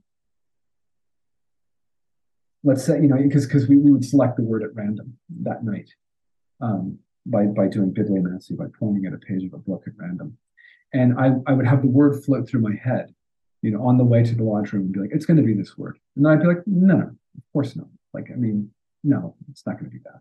And then I get there and I'd be putting my head on the, on the book and there would be the word, the word that I had thought it would be. That happened two times in a row, um, which was, you know, stunning. But at the same time, you get around people who are doing deep inner work like that and they're like of course I mean, that's that's how this works you know like so not not at all surprised with that you know that kind of above average hit rate or uncanny hit rate for uh, telepathic experience or or uh, you know you know precognition. But I um yeah, so that was the only order that I was involved with. I'm, I'm not much of a joiner, but I, that was a time in the Bay Area when I just I felt drawn to this one specific group, and I was with them for a couple of years, um, and had again you know, pretty extraordinary synchronistic experiences with things that would happen in my life and then would be reflected in ritual, you know, uh, ritual that had been written out, you know, ahead of time. Um, so, so yeah, that was a profound thing. But, but ultimately, I think, uh, you know, going back to something we talked about earlier, which is that I, um, I think I'm more interested in my own intuitive path and, and a path that involves creating art and a path that involves uh, working with the, excuse me, with the uh, the energies that show up in my life, and oftentimes that has to do with uh, place. You know, I, I like, for instance, Recluse, I'm really interested in your explorations of place and how they can almost be like living tarot cards with uh, energies to share with you if you just go and gaze upon them or, or sit sit in those in those uh, places.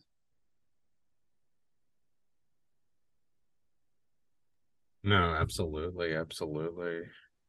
Um, well, I certainly uh, can uh, identify too with not really being much of a joiner. I um, I always think that a lot of times this stuff works better when you uh, take more of a personal take on it, absolutely, personal yeah. journey, if you will. Couldn't agree more. Yeah, I couldn't agree more. And I, I think it was the one thing I really loved about being part of an order when I was for that little for that brief time was that I loved the community. You know, I loved meeting other uh, magically operant people and uh, and you know and, and and people where you didn't have to kind of qualify discussions. There was just an understanding that the, the, world works in a certain way. And um, and uh, so i really like that. I like the community aspect of it. But in terms of how those energies actually show up in my life i think that yeah the, the, the solo path or the kind of consulting with other, uh, you know, consulting with friends, and then kind of using that to inform your practice. Uh, you know, in a kind of more intuitive way. That that's been much more uh, fruitful and meaningful to me.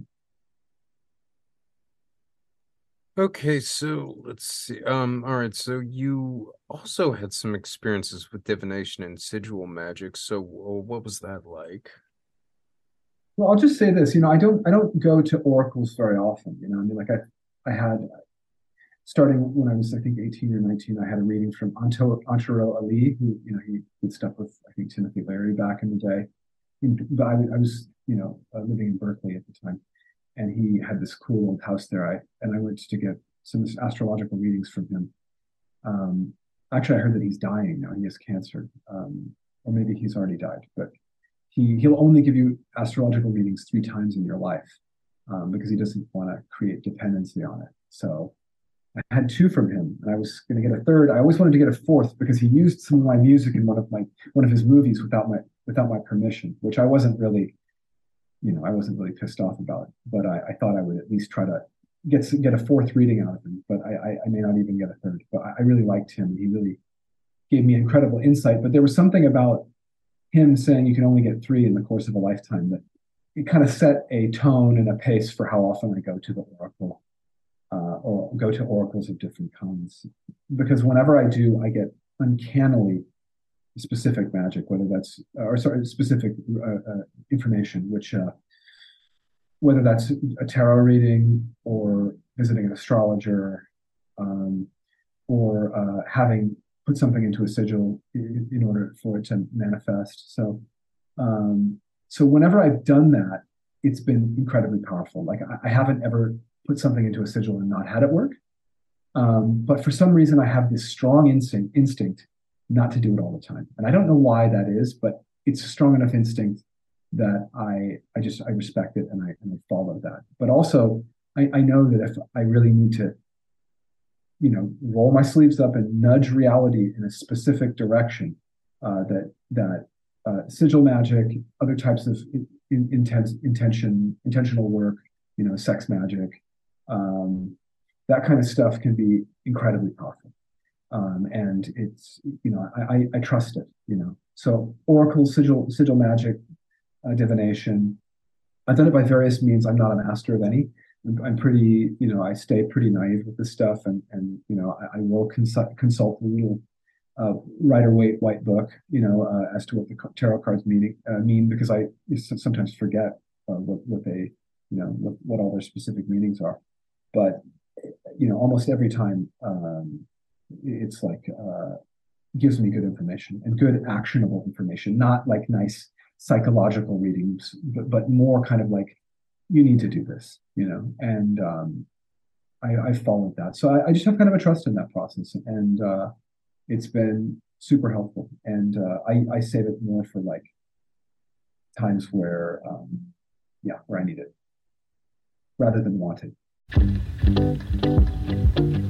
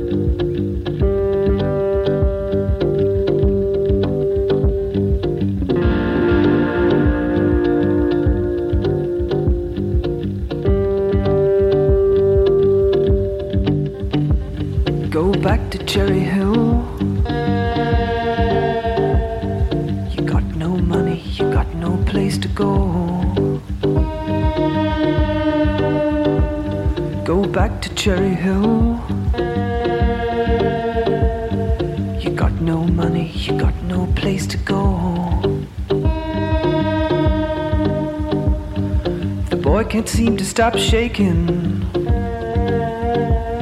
And his chest got dark lines all in a row. You get the same old feeling every time you step over the line. You get the same old feeling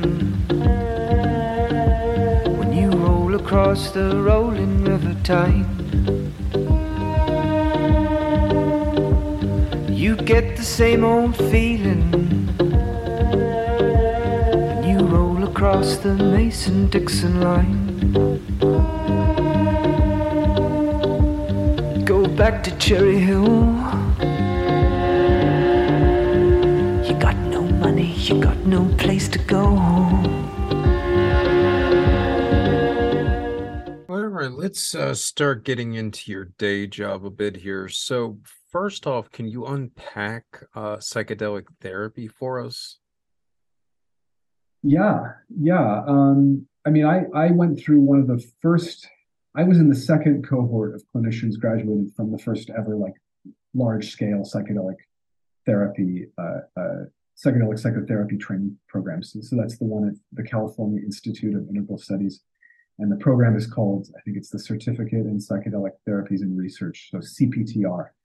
And um, that was in 2017. I, I tried to get in 20, the 2016 cohort, but I was just an intern therapist at that point. I had nothing distinguishing me me from all these other sort of like Harvard graduate, you know, uh, people with these, you know, very decorated resumes. I was sort of like, I showed up. I was like, hey, I'm nobody, but uh, I'm going to keep applying until you let me in. So they let me in. They made a special provision for me as an intern the next year, and they let me in, and I went through that, and that was good. I mean, what I got to do is I got to train with a bunch of the OG uh, clinicians who helped develop psychedelic therapy. So I got to study with uh, Ralph Metzner, uh, my my mentor was Mariavittoria Mangini, who uh, is an old school. Uh, she, she's a um, you know comes out of the scene in San Francisco of like the Diggers and the Grateful Dead. She she did sound for the Grateful Dead for a while, and I got to study with Stan Grof too. And I, I had a moment with Stan Grof that was really significant, where he basically told me, you know, like I, I, I, need you to do I need you to study and develop this stuff because no one else is doing it. And that had to do with music. So so that was a really profound thing to get to know people and, and i think that like that's one of the main edu- main benefits of education is getting to go just be in the room with people who are doing interesting things so so i i, I did i did that um, i had a, a, lot of psychedelic experience as a teenager and and, and some of those those were really um, you know uh, as you'd imagine with a, a teenage kid who's into punk music you know those were oftentimes pretty irresponsible and they were either like just radiantly blissful or horrifically uh, difficult. Um, so, you know, as I've moved on and gotten older, I'm a lot gentler on myself. I don't, I don't necessarily need to have those kind of hair-raising, dangling over the abyss experiences anymore. But um, you know, psychedelic therapy is actually pretty simple, and the the you know, it's it's oftentimes stepping back and letting the process take place uh, with min- minimal inter- interference. You know, so I think people will think like, oh, are you are you talking to someone while they're doing this? You're kind of making they're tripping and you're talking to them.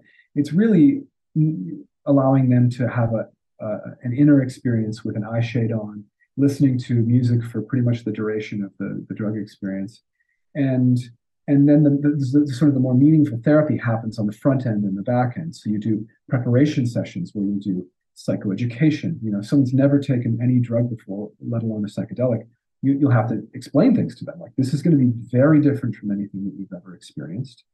Um, you know, you you may experience ego death. You may experience a kind of merging with visual and musical phenomena that that that you've never experienced before. You may experience contact with things that seem like entities too. Um, you may experience uh, uh, imagery from spiritual traditions that you have no background in. You know, so so there's a lot of education to to do, and then also there's the kind of um, you know if you're looking at it in a strictly therapy frame, it's like you know sort of looking at it in terms of the diagnosis that qualified them for therapy because this you know has to meet what we call medical necessity.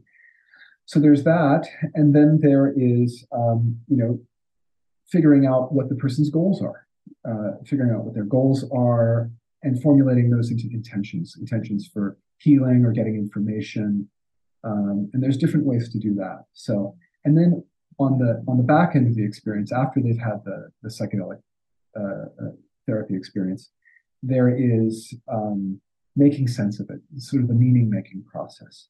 And the meaning making process involves, you know, kind of like uh, oftentimes figuring out, you know, what the experience meant, but then how to stay how to stay connected to it.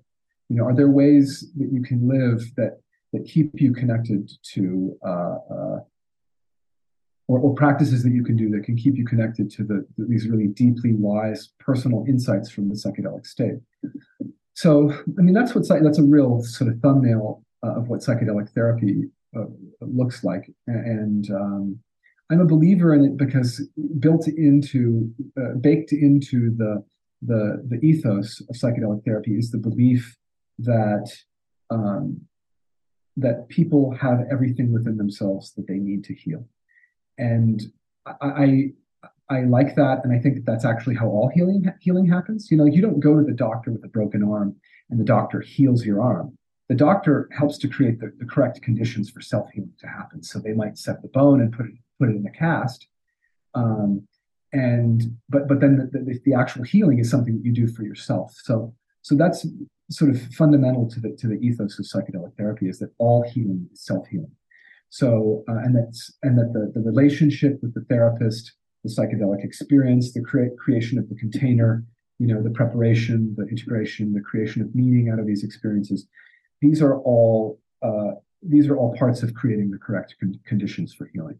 And um, there's so so that's yeah that is part of psychedelic healing that that I you know I mean it just it it it, it jives with my sense of how healing works, and also it, it, it changes something about the Western medical model, which is the idea that you know healing is something that's sort of gate gate kept gate kept by this sort of class of you know uh, priestly doctors who will heal you, you know, if you pay them. Uh, this is more the idea that you, you do it for yourself, and um, you know, I think that the the medical establishment is rapidly trying to figure out ways to you know monetize this and to you know put little tweaks on all the molecules to and then claim that they have more efficacy, um, but then make it patentable so so that you have to you know uh, pay more money for it or that no one else can make it. Um, or figuring out ways to make medications that you take long term. You know, I'm really not interested in that, um, and and I and I, and I like to think that I would you know make efforts to resist that if that's the way that the field goes. But for the time being, you know, uh, I think it's very promising uh, sort of archaic return of something again that's very old, a very old part of uh, the, you know the human psyche and, and, soul that is coming back, and something that right now is particularly uh, particularly we're in desperate need of. All right. Well, how um well let's get into the main event here, uh ketamine. So when did you first become aware of ketamine therapy specifically?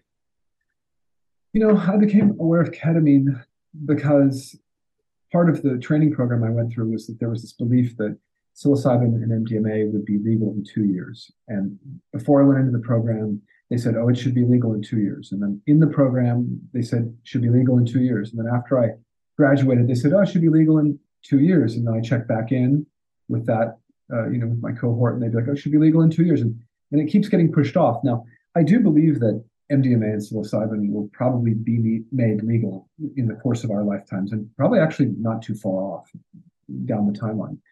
But in, in the meantime, I started hearing more and more about how ketamine was being used uh, for psychedelic therapy. Now, now, ketamine is an anesthetic, and it's um, you know like if you break your leg on a skiing trip, they'll give you a big dose of ketamine, a big injection, to, to get you into the helicopter to get you to the hospital.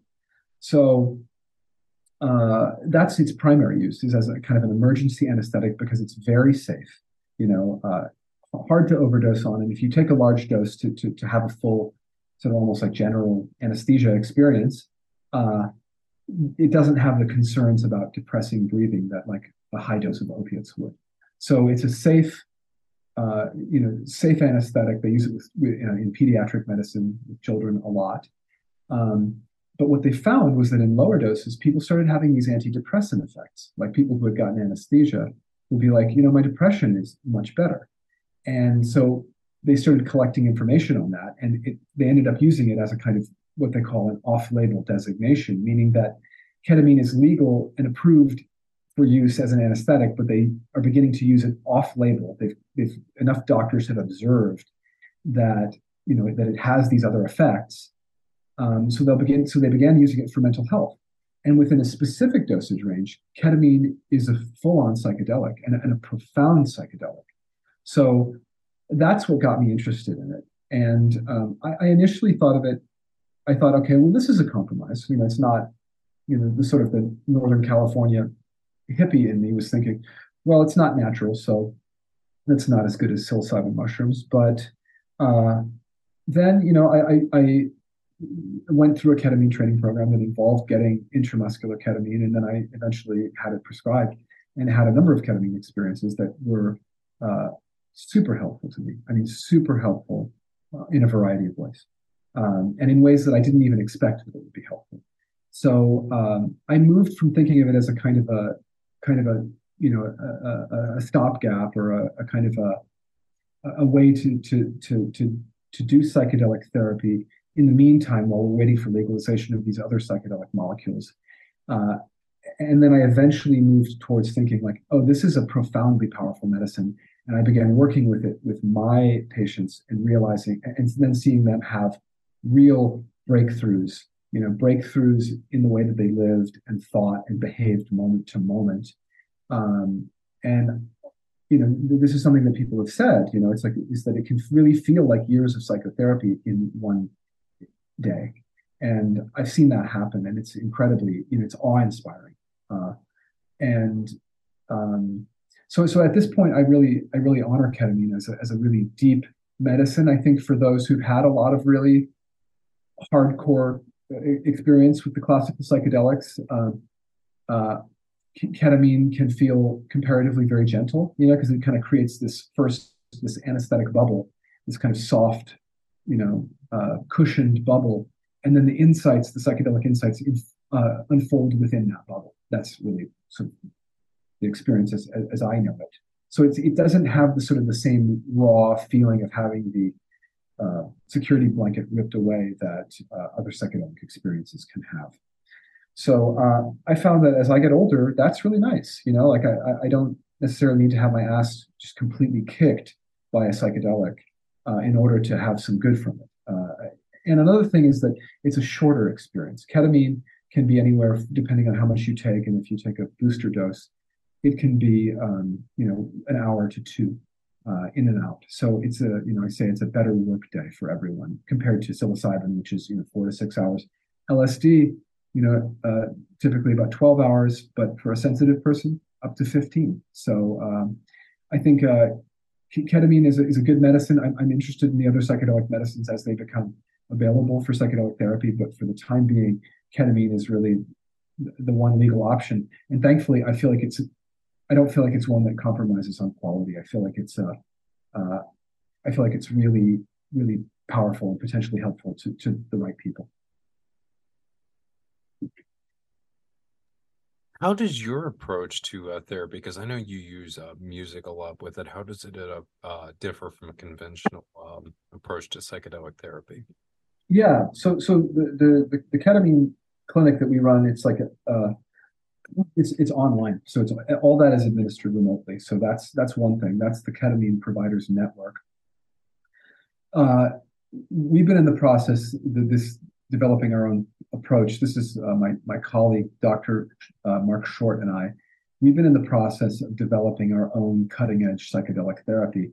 And really, it's one that uses more music at all the phases of psychedelic treatment. So we talked about the preparation phase, the actual uh, trip experience and then the integration phase, you know, typically the prep and integration involve a lot of verbal processing, maybe some somatic work. You know, what we're leveraging in those experiences is, is music. We're, we're using music to help people prepare, music to support the actual psychedelic experience, and then music to help them to integrate the experience. So the music, the way we use it during the preparation phase, and, and this is what we're calling um, uh, music-centered psychedelic integration, uh, or MCPI for short.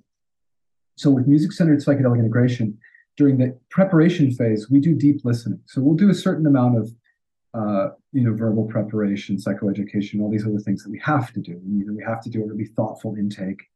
And, uh, you know, we do what we call a musical intake too, which is really a big, long conversation about someone's musical taste so that we, you know, don't play them anything that's going to really be aversive to them. But we also want to make sure we're not playing them stuff that they're familiar with because music that is, uh, that someone hasn't encountered before or heard before in the in a psychedelic experience, they're going to experience that as uh, exploring. Uh, you know, that's experientially. Uh, uh, how do I say this? They they experience that music as leading them into parts of themselves that are unfamiliar. So so it's really important to have lots of music and to to constantly find new music to use in this work because you don't want to just be listening to the same stuff you've always listened to.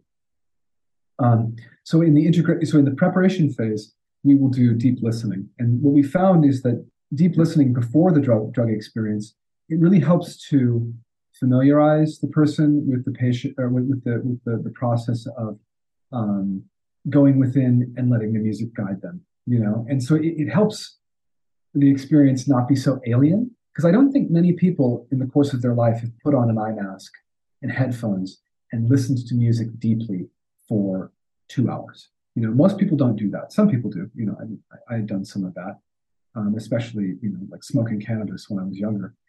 But um, so it, it, prepares them for that. It kind of gives them a sense, and I think that that can lessen the anxiety going into the actual drug experience.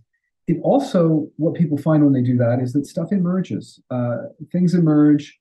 They'll, they might have sort of light visionary experiences. They might have memories. They might have strong emotional experiences and we found that that can really, in turn, help to inform the process of setting goals and intentions.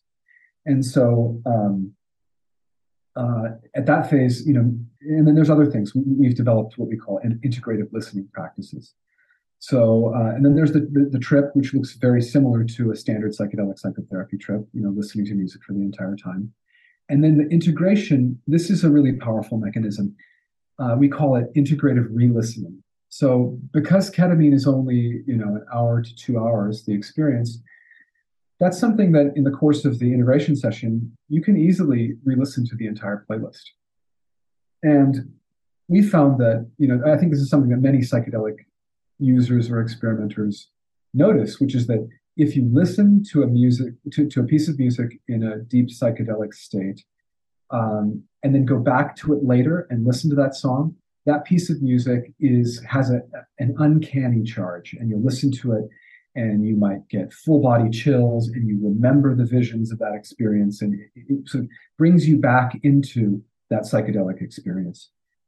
Now this is the exact mechanism that, that people are looking for when they're talking about psychedelic integration which is how to stay connected to that uh, to, to the to the actual psychedelic experience so, you know, we found that if you do it with the music, I mean, we, we're of the, the opinion this is the most powerful way to do this.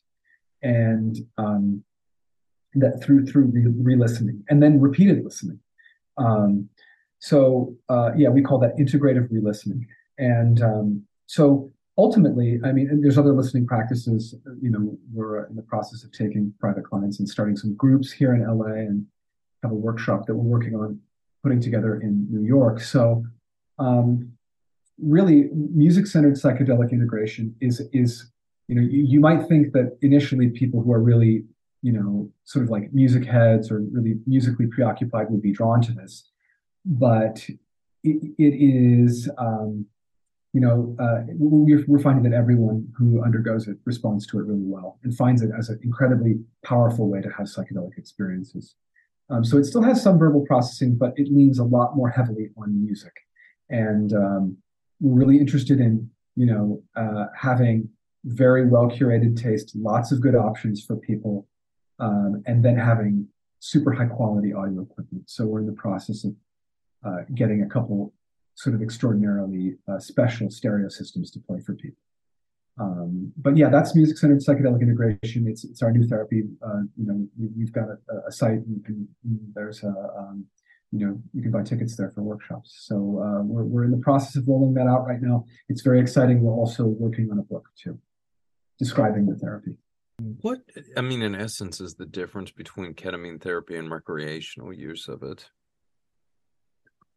Well, you know, I mean, I think that when people tend to use drugs recreationally, what I hear most about from them is that they take it at a party or they take it with friends and they have a kind of extroverted experience, right? So they might be, you know, uh, sort of enjoying the sort of the visual, you know, d- distortions that are happening or, or the sort of the changes in perception, or they might be giggling or laughing or cuddling or um, having sex or, you know, going on a hike, you know, I mean, that's sort of a, where I grew up in Northern California, that was a classic. You know, take mushrooms and go for a hike.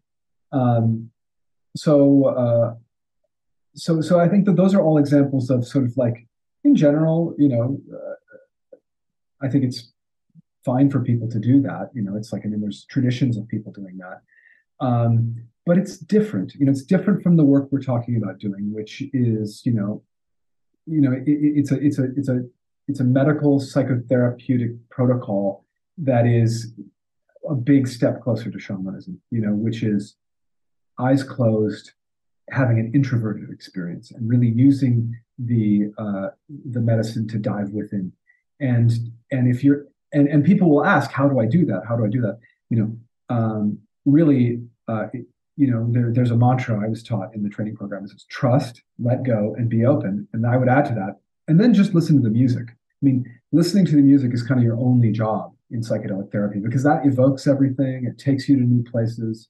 Um, it it uh, you know it conjures up memories. It it it, it becomes the sort of the, the the the, the river that you flow down is uh, the, the, the musical experience. So, you know, in general, when I've administered psychedelic therapy, you know, like ketamine therapy to people who've taken ketamine recreationally, they'll come out of the first session and you know be like, oh, I had no idea. I had no idea what this drug could actually do.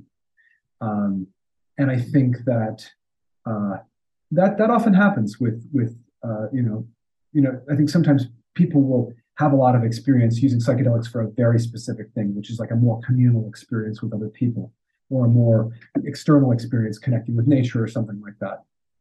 Um, in, in these experiences, you're, you're moving in sort of like frictionless or maybe sometimes you know high friction uh, inner space mental space and uh, that is a completely different experience and um, I, I, in general many people who once they experience that tend to not go back to the extroverted experiences tend to not go back to the uh, experiences of using psychedelics to party they tend to say oh I, I was mistaken like this is kind of a a sacrament or something like that that I need to really respect and do under very specific conditions with people who I trust and do for very specific reasons because they realize that ultimately it's a kind of work, you know, like doing, you know, doing psychedelic work is is a kind of deep, profound inner work that takes a kind of uh, respect for the medicine in the process. What actually uh, made you want to get into the ketamine therapy business? You know, around that time, when I worked with that, you know, that profound UFO contact experience, I had this strong hunger to get into, you know, you know, I'd had, you know, sort of more naive teenage psychedelic experiences and but I had this very strong, like pit of the stomach hunger to have more of these experiences. And that was at this time in the Bay Area. I mean, the Bay Area really does seem San Francisco Bay Area seems to be the the kind of the epicenter for this stuff, you know, for for for psychedelic culture and psychedelic therapy, and you know, people who are making having radical new visions of drug policy. So, um, you know, that happened in this milieu of people. You know, I was in grad school doing a therapy degree, and I started just meeting person after person who was interested in psychedelic work, and so it it you know it, it it was interesting. Like it, showed me a path that this could unfold on for me. You know that, um, you know that that helped me to make sense of it. That gave me a place within it, and, and that also like built a good, strong container around it where I could stay safe and uh, have these experiences and then ultimately facilitate them for other people, but but with some guardrails on, you know, because I, I do know people who've you know uh, smashed through the guardrails with psychedelics, taking them, you know, to, to taking too way too high of doses, taking them too often, not preparing, not doing adequate integration. So you know, I don't ever want to you know come off as too like messianic about this stuff and and and pretend like there aren't consequences for misusing them. I think there's really potentially big consequences. You know, psychedelics kind of just open people up to do uh, work, but they can also open someone up like a surgical procedure. And if you don't know what you're doing, it's like that's potentially dangerous. You know, I, have had friends who have been changed for the worse and many changed for the better. But then again, I think that the real difference between that is having a having a good culture around it, having a good container around it, having trusted relationships, having uh, lots of sort of collective wisdom around you about how to work with these things.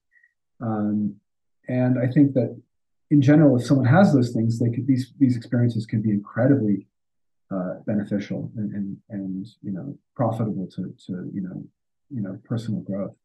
So yeah, I, I got into it. You know, it was just it was an intuitive thing. You know, and, and I I had you know I, I mean I, I, think back. It's like if, if as a teenager I could look at myself having a sort of split career as a as a musician and a writer and a psychedelic therapist, like I, I, I, feel really lucky. You know, I feel I feel really lucky to have crafted that for myself. But it, it did involve a lot of hard work and a real commitment to not let any one of those things drop, but to kind of continually develop these different parts of myself. The, the, the you know the, the cost for that is that I'm always busy. Like I don't, I, I'm you know always working on one thing or another, whether it's a recording project or you know, uh, a piece of writing or collaboration, um, and then I do clinical work, and then building these businesses, these psychedelic uh, psychedelic wellness businesses that I'm in the process of launching right now. Yeah, I can certainly relate to how this uh, stuff definitely seems to keep you busy. Um, so I guess to wrap up here, uh, what uh, is your take on a figure like Peter Thiel uh, investing heavily in ketamine therapy? Is this something that we should be concerned about? Uh, yes, I think we should be concerned about that because I think that there's something about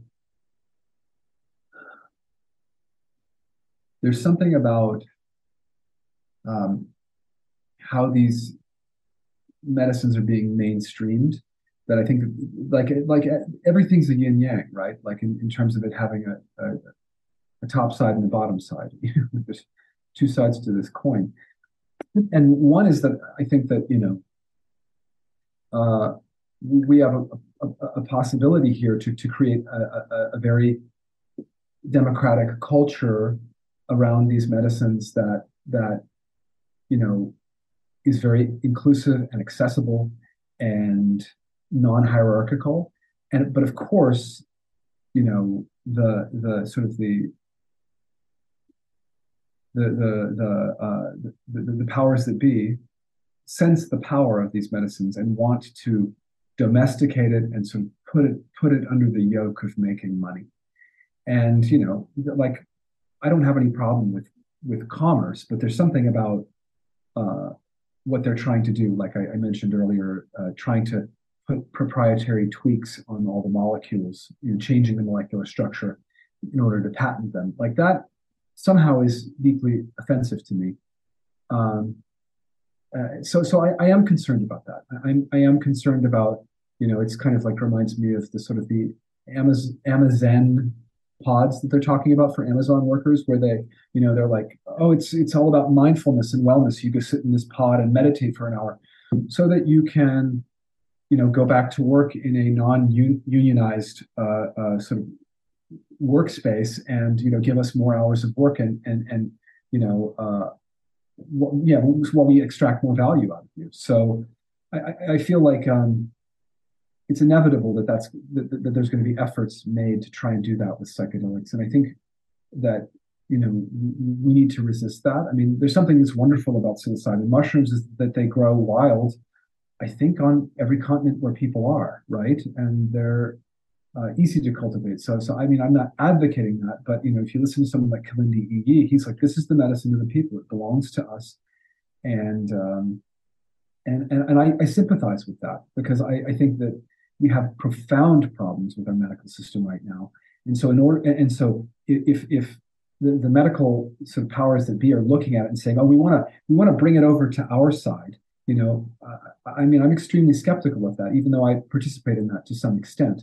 Um, but but I, I, also think that th- these are really um, matters for for for drug policy. I, am really enthusiastic about decriminalization movements like what's happened in Oregon and in Alameda County, um, because that allows a certain amount of uh, legal access and, and, work to happen with psychedelics in a kind of a legal gray zone, which I think can can almost be like a, you know, like a little kind of Hakim Bey style uh, uh, temporary autonomous zone where where you know stuff can happen. So so I, I think that that's that's good. Um, but I think in general, I think that like with with big money investment, uh, there's that that inevitable extractive mentality, and and I'm I'm worried about that, and I think that uh, you know um, I'm not quite sure what to do about it, but uh, you know I, I, guess we'll sort of see what happens. You know, I, I do I do think you know I, have always worked in um, I'll say this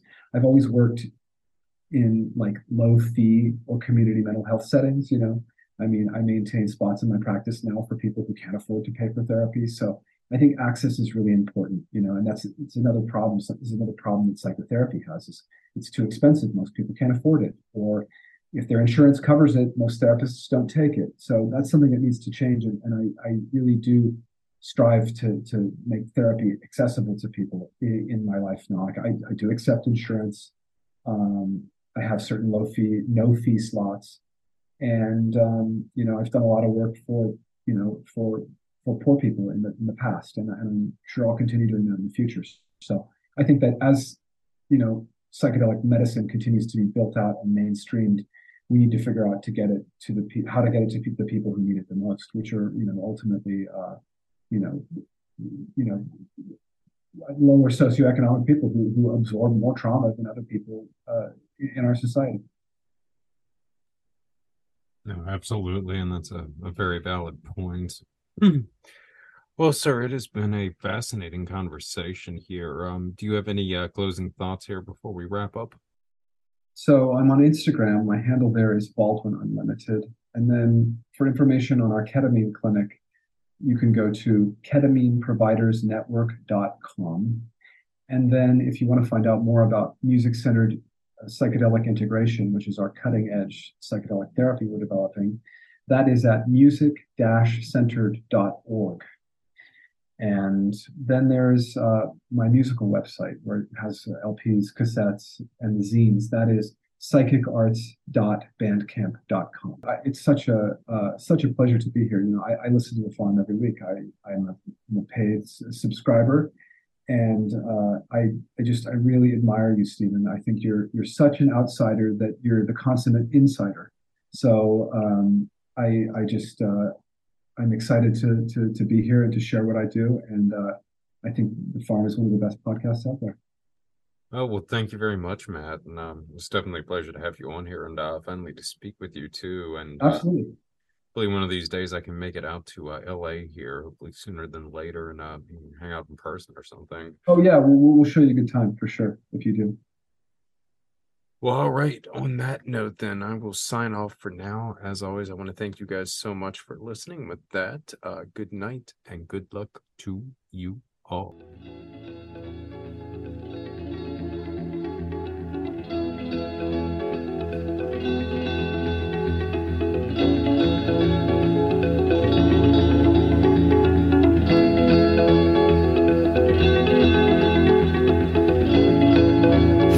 As they are will always change upon the blue guitar. We take advice from our mom Ishtar. A million people on one string, and all their thoughts are just one thing.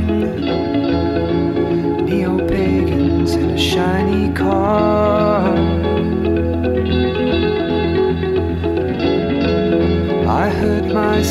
Sister's voice say you don't have a choice but to play your sadness on a blue guitar.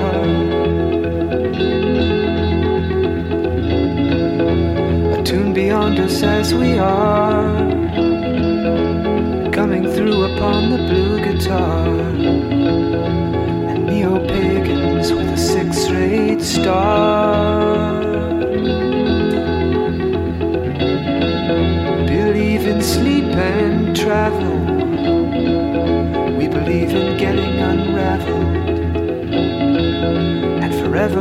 On a blue guitar.